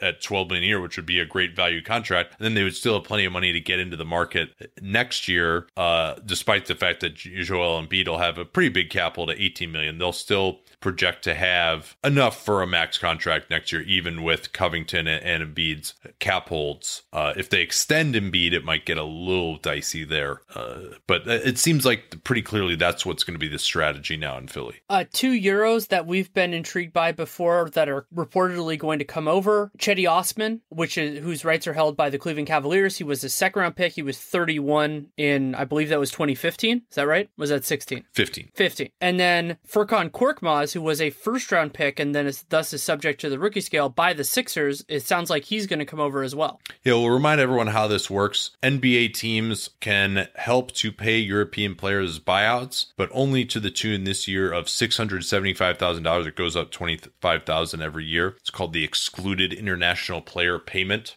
And so basically, uh, Pick reporting that Osman has a $1 million buyout so basically, Osman will have to pay 325k of that out of whatever the Cavs end up paying him. So that's actually now we'll see what kind of a contract Osman is able to get from the Cavs. If in, in fact he comes over, the Cavs will probably want to pay him with a little chunk of their taxpayer mid level exception so they can give him three years. You know, whether they get him for close to the minimum or you know something more like 1.5 2 million a year that will remain to be seen uh, as well that'll be an interesting negotiation and then Korkmaz actually pick reporting that he has a $2 million buyout. So he'll have to pay uh, 1.325 million of that himself. And on the rookie scale deal that he's getting, he's only going to be starting at 1.5 million this year. And, you know, his total contract will probably be less than 10 million. So that's a, decent chunk of change that he's going to have to pay, but you're definitely smart just starting your your career as early as possible, I think. So good good for Korkmaz and he's another guy now who will get in the mix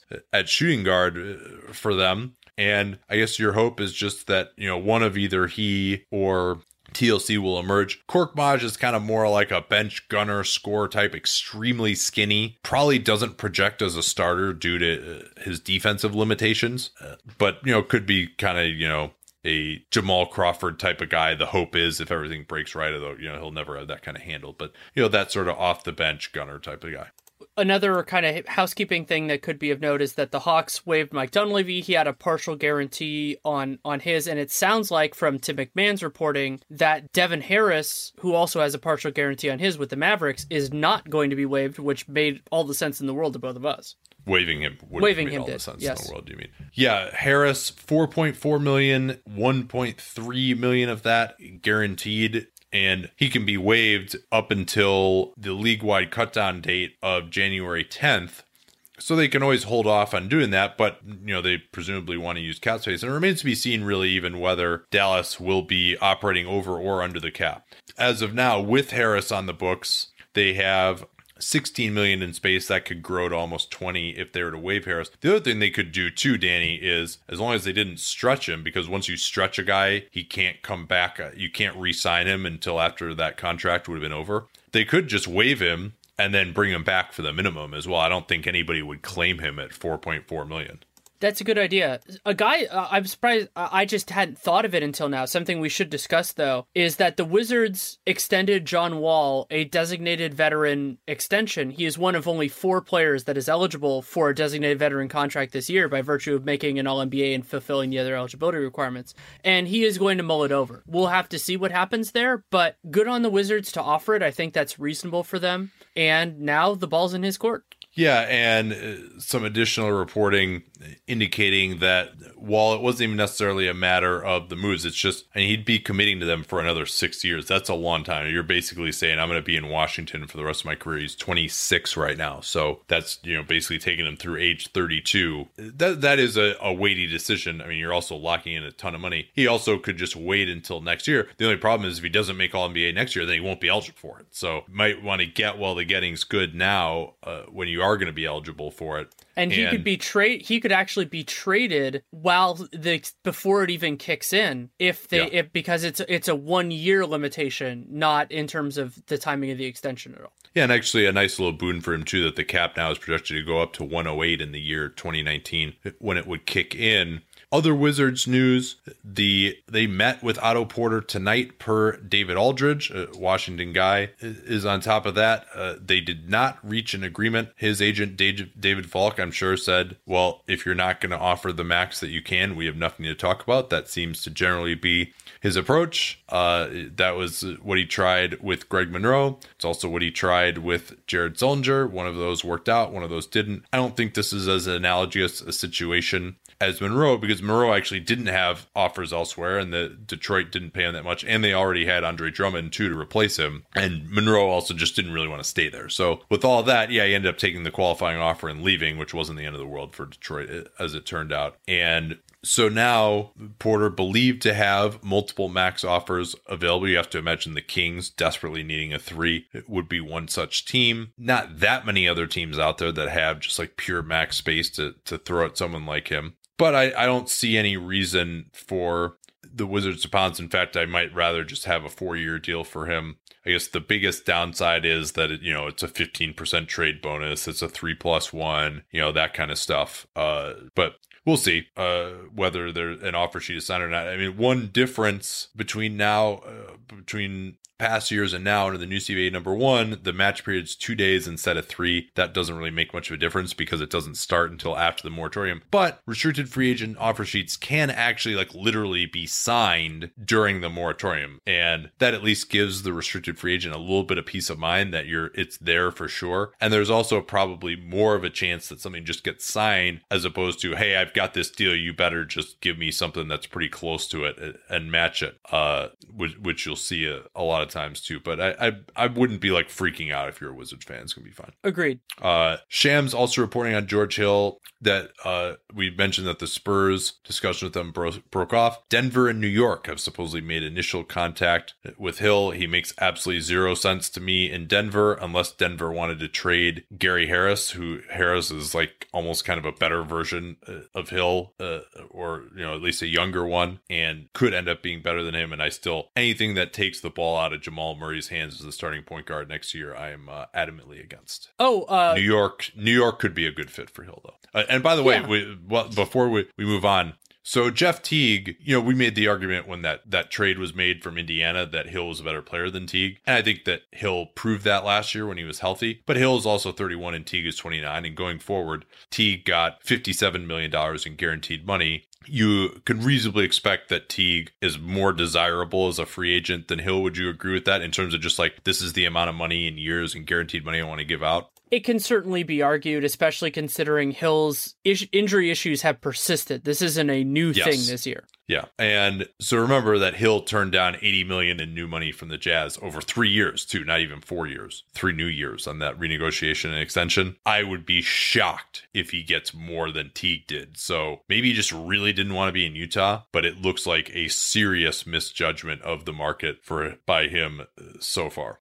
And you'd have to imagine he had these that those sorts of demands San Antonio, and San Antonio was like, "Uh, yeah, no. Well, think back to that trade. So Hill, so basically, so the the Pacers traded Hill for Teague, and now Teague is gone. The Jazz traded it was a the twelfth pick for Hill.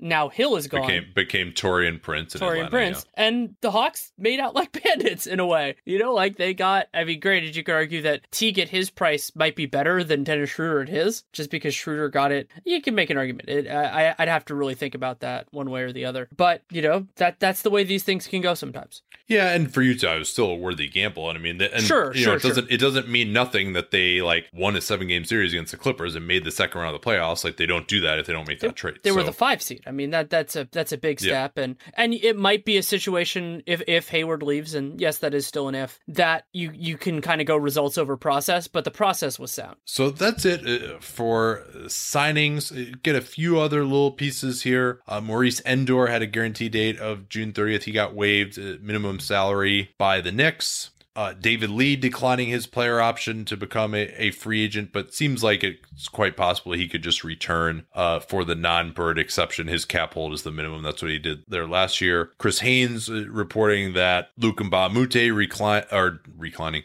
declining his uh, $2.2 million contract his distinction as the only player last year to take uh, the BAE. And in terms of qualifying offers, uh, James Michael McAdoo not receiving a qualifying offer from the Warriors, who's an unrestricted free agent. That's the same thing that happened to him last time. That would seem to indicate that the Warriors would not be interested in bringing him back unless it's for the minimum. And then even then, maybe not because they got Jordan Bell. Ben McLemore did not get a qualifying offer from the Kings. He is an unrestricted free agent. Of course, Danny had to be so stingy, wouldn't just let me let me go uh, as the player agent even though he wasn't in the plans, and I screwed you by taking the qualifying offer. I still still believe that. Uh, you mentioned Joffrey Lauvergne got his qualifying offer, and then can talk a little bit more about some of these uh, free agents. Uh, let's just talk about the Knicks GM situation in general. Uh, we speculated on that pod about Phil that Isaiah Thomas could be involved. Isola, of course, saying that he could be a dark horse candidate. Uh, BOTP, Berman of the Post, as Isola likes to call Marc Berman, says Isaiah won't be considered as a, as a successor. And Isaiah Thomas himself tweeted, I'm not interested in joining the Knicks. I'm happy with the New York Liberty and NBA TV. Uh, and then David Griffin, Ramona saying, is going to meet with the Knicks, but that such if they do bring him on, it would be as the GM under Steve Mills as the president, which, you know, doesn't seem like something that I'd be that interested in if I were, were David Griffin. Gotta love James Dolan. I mean, I not not that Mills has done it like that I think he would be bad at the job, but Griffin has has proven himself in kind of a, a complicated circumstance and I, I think he's a good guy to get a shot. If that would be kind of like stumbling on found money in a lot of ways if they could make it work. I saw also reporting that Mills, in an effort to convince Joel Dolan that he should be the chief decision maker full time, is looking to make a splash that always works out well for the New York Knicks. Yeah, and I, so something we didn't talk about because his name didn't come up that much today is where this all goes with those kind of like the Suns and a couple of these other teams where their GMs are maybe desperate to make a splash, and so where are they going to spend their money? Because now the Blake Griffin's off the board, a couple of these other guys, it's going to be a narrower pocket of players, and so somebody's going to get paid. Yeah, Isola also mentioned that Sacramento and Phoenix were in the mix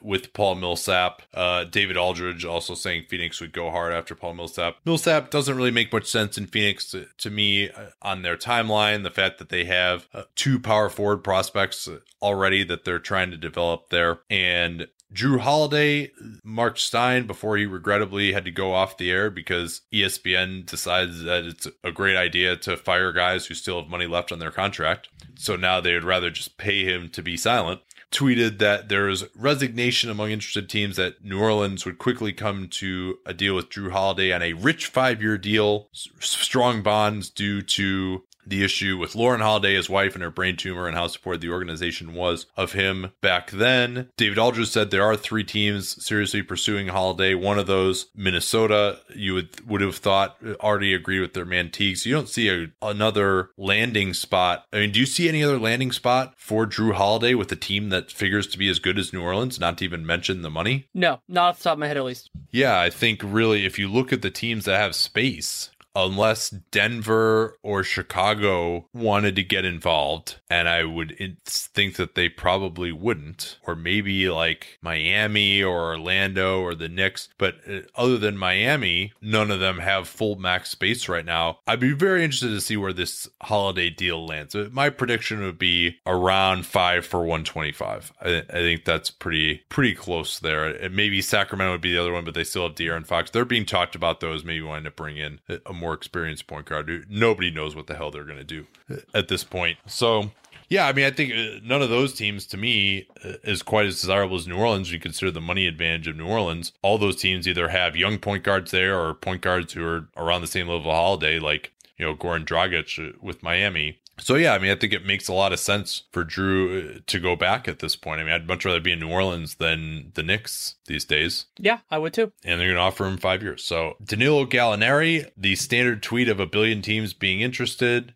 Uh, likely would take a few days to unfold. You think the Kings would probably be interested there as well. The Sacramento Leverages have been uh, quite busy. Nerlens Noel, the Mavs are willing to pay this summer's market value per Tim McMahon, and there is interest from several teams. Which, okay, interest. uh, I still don't see where an offer comes from. Uh, I thought Noel doesn't seem like really a Hawks kind of guy, and that was the only offer we could drum up for him in the mock off season because Phoenix red flagged him. So there really doesn't seem another team out there that particularly needs a center like him. Kentavious Caldwell Pope, Stein tweeted that Brooklyn would have interest in either potential max offers for KCP or Otto Porter. PJ Tucker's had a few meetings, including Sacramento and Toronto, or at least has them set up. I think we hit everything. Did I miss anything? Not that uh, it sounds like Zhou Qi uh, that they're they're he's negotiating with the Rockets for a multi-year contract. I'm guessing that would be using part of their mid-level exception based on kind of their structure. But again, they're they're I mean they have they have team building tools, but they don't have a ton there. So if, if they're paying him out of that, then that's less money for somebody else. Oh, uh, Joe Ingles. Oh yeah, it's reported that he could get a four year, $60 million offer sheet from the Magic. That is from Tim Bontemps. And that Ingles isn't even going to sign that. He's going to like take the weekend and have some other meetings too. Well, so you, you, uh, he's Ingles, the most uh, he's yeah. the most patient guy on the fast break. But he's he's doing that now. But holy crap, he should like he if they make that offer, he should you know we talked about how you can sign those offers now. He should just sign it while he's there. Like and and I mean that's incredible. Well, I mean, if I mean if if other teams are telling his agent they're going to make that same offer, I mean that's like you know uh, Orlando isn't exactly the first place I'd want to go. And by the way, that would be a really stupid offer from Orlando. Yeah, I mean that would that's the type of offer that Utah shouldn't match. Like I really grappled with 345. 460 is a whole different thing for an older free agent. Yeah, that fourth year uh, at age, you know, 32, 33 is going to be pretty bad. And just it makes no sense for Orlando to sign a guy like him at his age. You thought that maybe things would be different there and they would try to sign guys who had some more upside, uh, were young, could maybe be part of the next good Magic team, or at least would be tradable asset contracts. And uh no, Joe Ingles on a four year, $60 million deal? Probably not. Uh I'm going to say, I mean, now it does show you just how weak this market is at the three. A guy who can shoot and play passable defense, you know, good position defense, not a guy with the athleticism to really be, you know, guard the best guys, but, you know, knows the, the angles and has done, you know, did a, a semi competent job on, you know, guys like JJ Redick. Uh, no, he did more than competent job on JJ Redick, uh, but, you know, competent job on Chris Paul and, you know, but like he's 29. You know, if you were 26, all right, I get it. I could see that type of an offer, maybe even a little bit more. But yeah, not not for a 29 year old. And I'm I thought I was like one of the highest guys on Joe Ingles, uh, but yeah, I mean that would just be crazy stupid money. Can I promote a few things or are we done? No, no, we got to go through. Uh, Oh, the cap space for the everybody. Space, yeah, uh, the space that everyone has. I'm actually one thing should keep in mind. Oh, number one, Dunc'd On merchandise available again. Woo! Go to NateDuncanNBA.com. There's a, a link on the top of the page. So t-shirts, mugs available again. Got another printing worth of 100 of those. So so get yours quick. And then also our Patreon page. Uh, I have been quite active. Danny has been lazy, but that's okay. He does most of the work on it. Other than that, these times, every time someone signs, I am basically t- going to be posting what their salary looks like. You know, multiple times a day. I probably posted like 15 times today, including I'll be posting lists of the available free agents, posting an entire cap projection uh, for the whole league of each team, how much space I project them as having left. So it's going to be a great resource for you. I really encourage you to subscribe and, and keep that up as well. We're going to plan some fun stuff for the dog days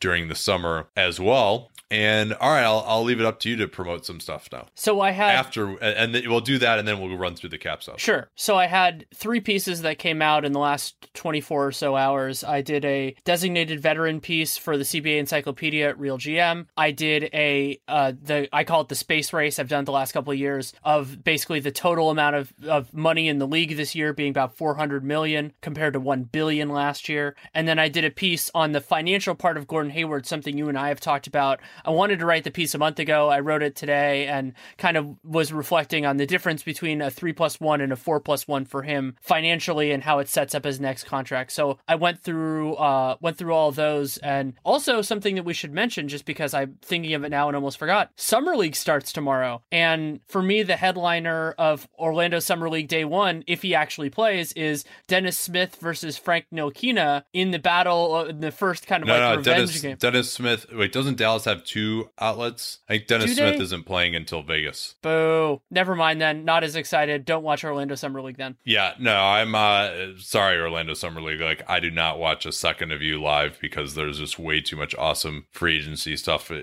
going on. So, like, anybody who plays in the Orlando Summer League, like, you're getting watched uh on film later when at, at the end of this month when we do our Summer League prospect wrap up. God, that seems way too far away right now, though. I, I we got to get back to this free agency. So here's where everyone stands in terms of space. Atlanta, if we take Paul Millsap's cap hold off the books, $28.7 million in space. That includes the cap hold of Tim Hardaway Jr., who everyone has been telling me, by the way, that like we were too low on Tim Hardaway having him get a two plus one for 25 million, like way too low. And that, and people telling me that like uh Hardaway's gonna get like more than Tony Snell, which I think is insane, but uh apparently that's what people are saying. Um Boston 26.6 million in space. You'll note that that is below the maximum for Gordon Hayward, which is 29.7 million.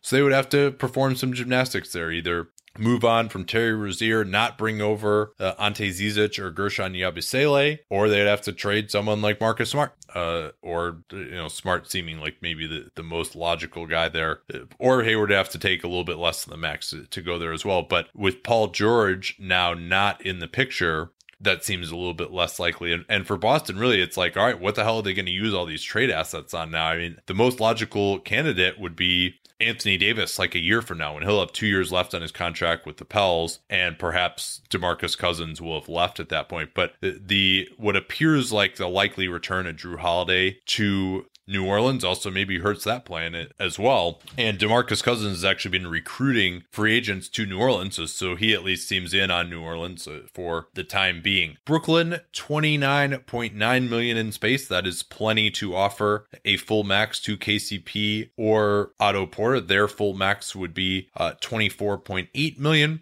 Chicago, we mentioned what their story is. Charlotte is sitting at about 7 million below the tax. As KP noted in the mock off season, if you fill out their roster with minimums, they're only like 2.8 million below the tax. So they could make some tax avoidance moves later, but not a ton of money there using their mid level exception or probably won't have to do maybe even their tax mid level. They would have to use that. Um, but you know, three million, four million bucks maybe is the most you probably expect them to spend on a backup point guard, and otherwise they're going to be it's probably going to just be minimums for them. Dallas, you mentioned them. Denver, 34 million in space without Gallo's cap hold. Detroit, right at the, the cap right now, but that is without KCP. If KCP gets a max, now you're 5 million over the tax if you're them. Golden State, uh, way over the cap now, 17 million over the cap, and they are about nine million dollars short of the apron. Remember, if you there are a bunch of things that you can do that will cause you to be hard capped at the apron, which is six million over the tax line. The apron right now is at 125 million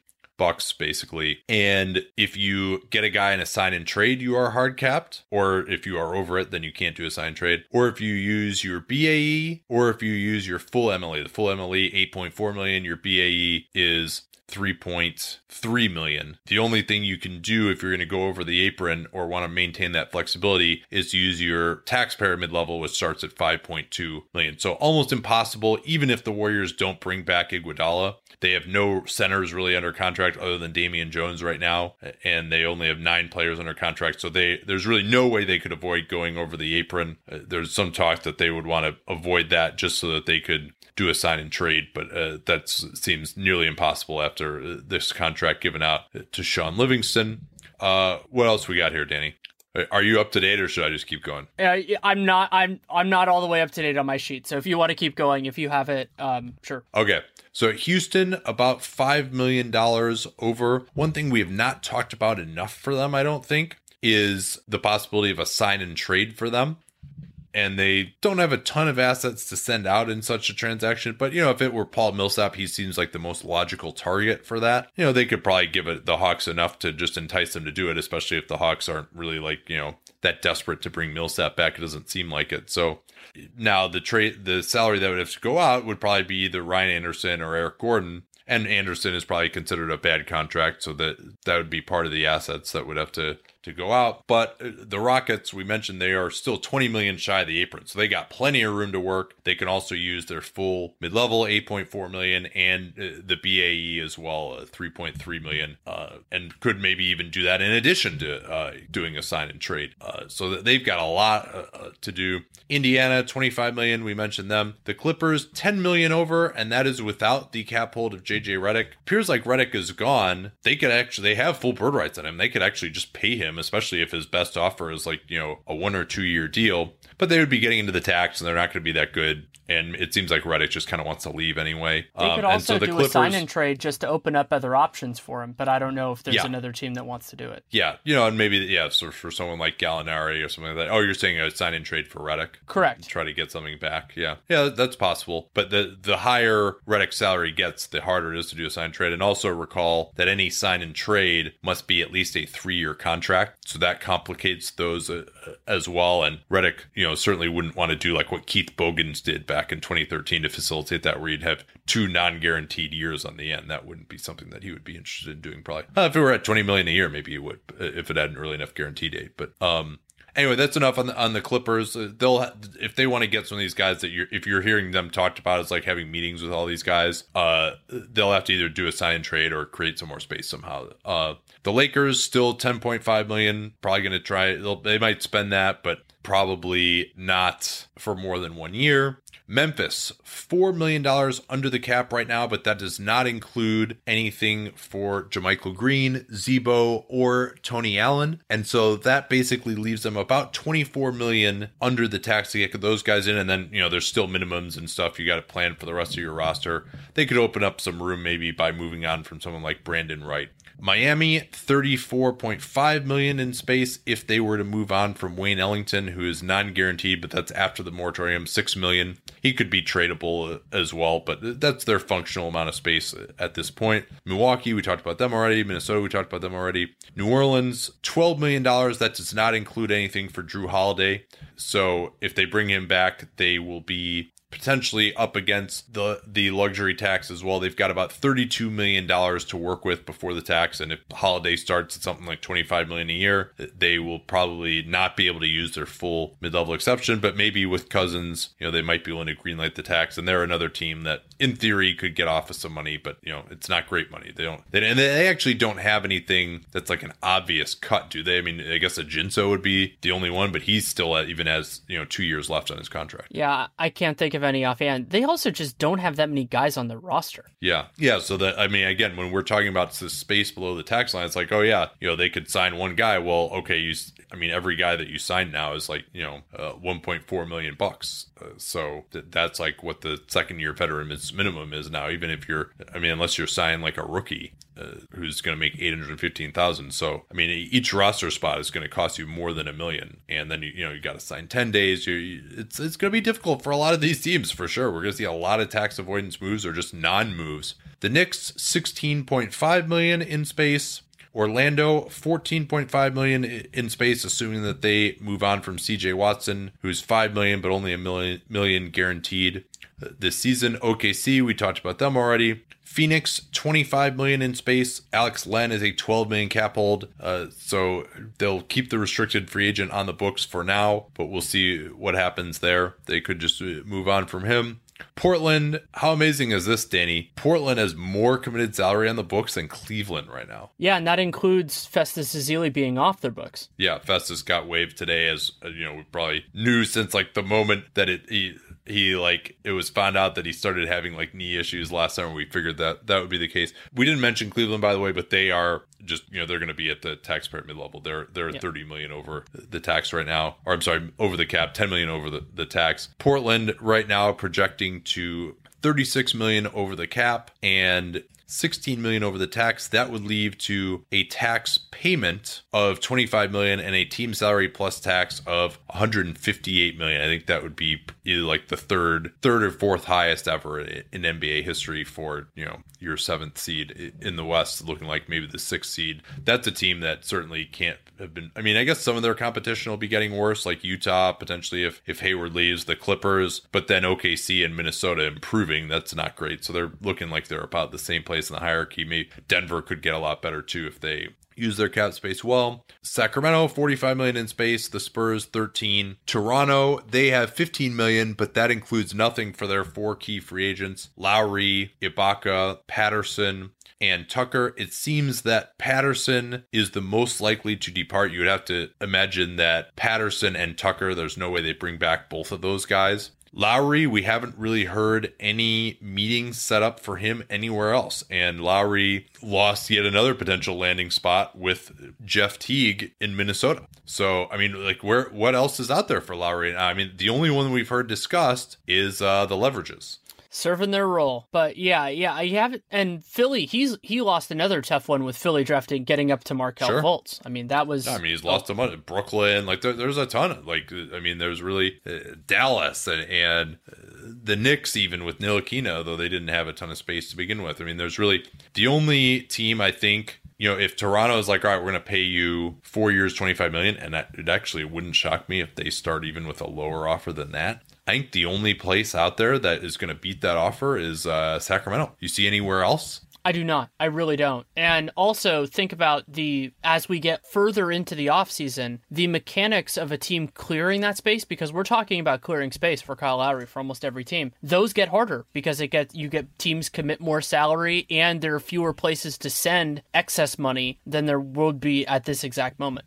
And you know, it's funny if Chicago hadn't traded Jimmy Butler, and then just like signed a point guard. Like maybe they could have gotten in the mix for Lowry. It was reported that uh, Jimmy Butler was trying to recruit him. George Hill. They could have. They could have been like the number three seed in the East this year. And and then that that probably would have. And they would have gotten a better offer for Jimmy Butler because they they weren't going to get a worse one. Anyway, Utah, 11 million in space now. If they lose Hayward, if not, they're okay. up against the tax. And then Washington, they basically have 3.5 million in space, but that includes nothing for Porter or Bogdanovich. They're two restricted free agents, and so they'll have about 24 million to work with before the tax, and they may actually go into the tax a little bit. So if if Porter gets maxed out, then they're right at it. But for Washington, I mean, I think they're really they want to even if they can knock you know two million bucks off of Porter's salary, that's actually something that they're very interested in doing, I would imagine. And then for the Wizards, and they, the one thing about the Wizards at least is like they don't have that many free agents, so they're pretty close to fielding a full team. They don't have to fill out that many roster spots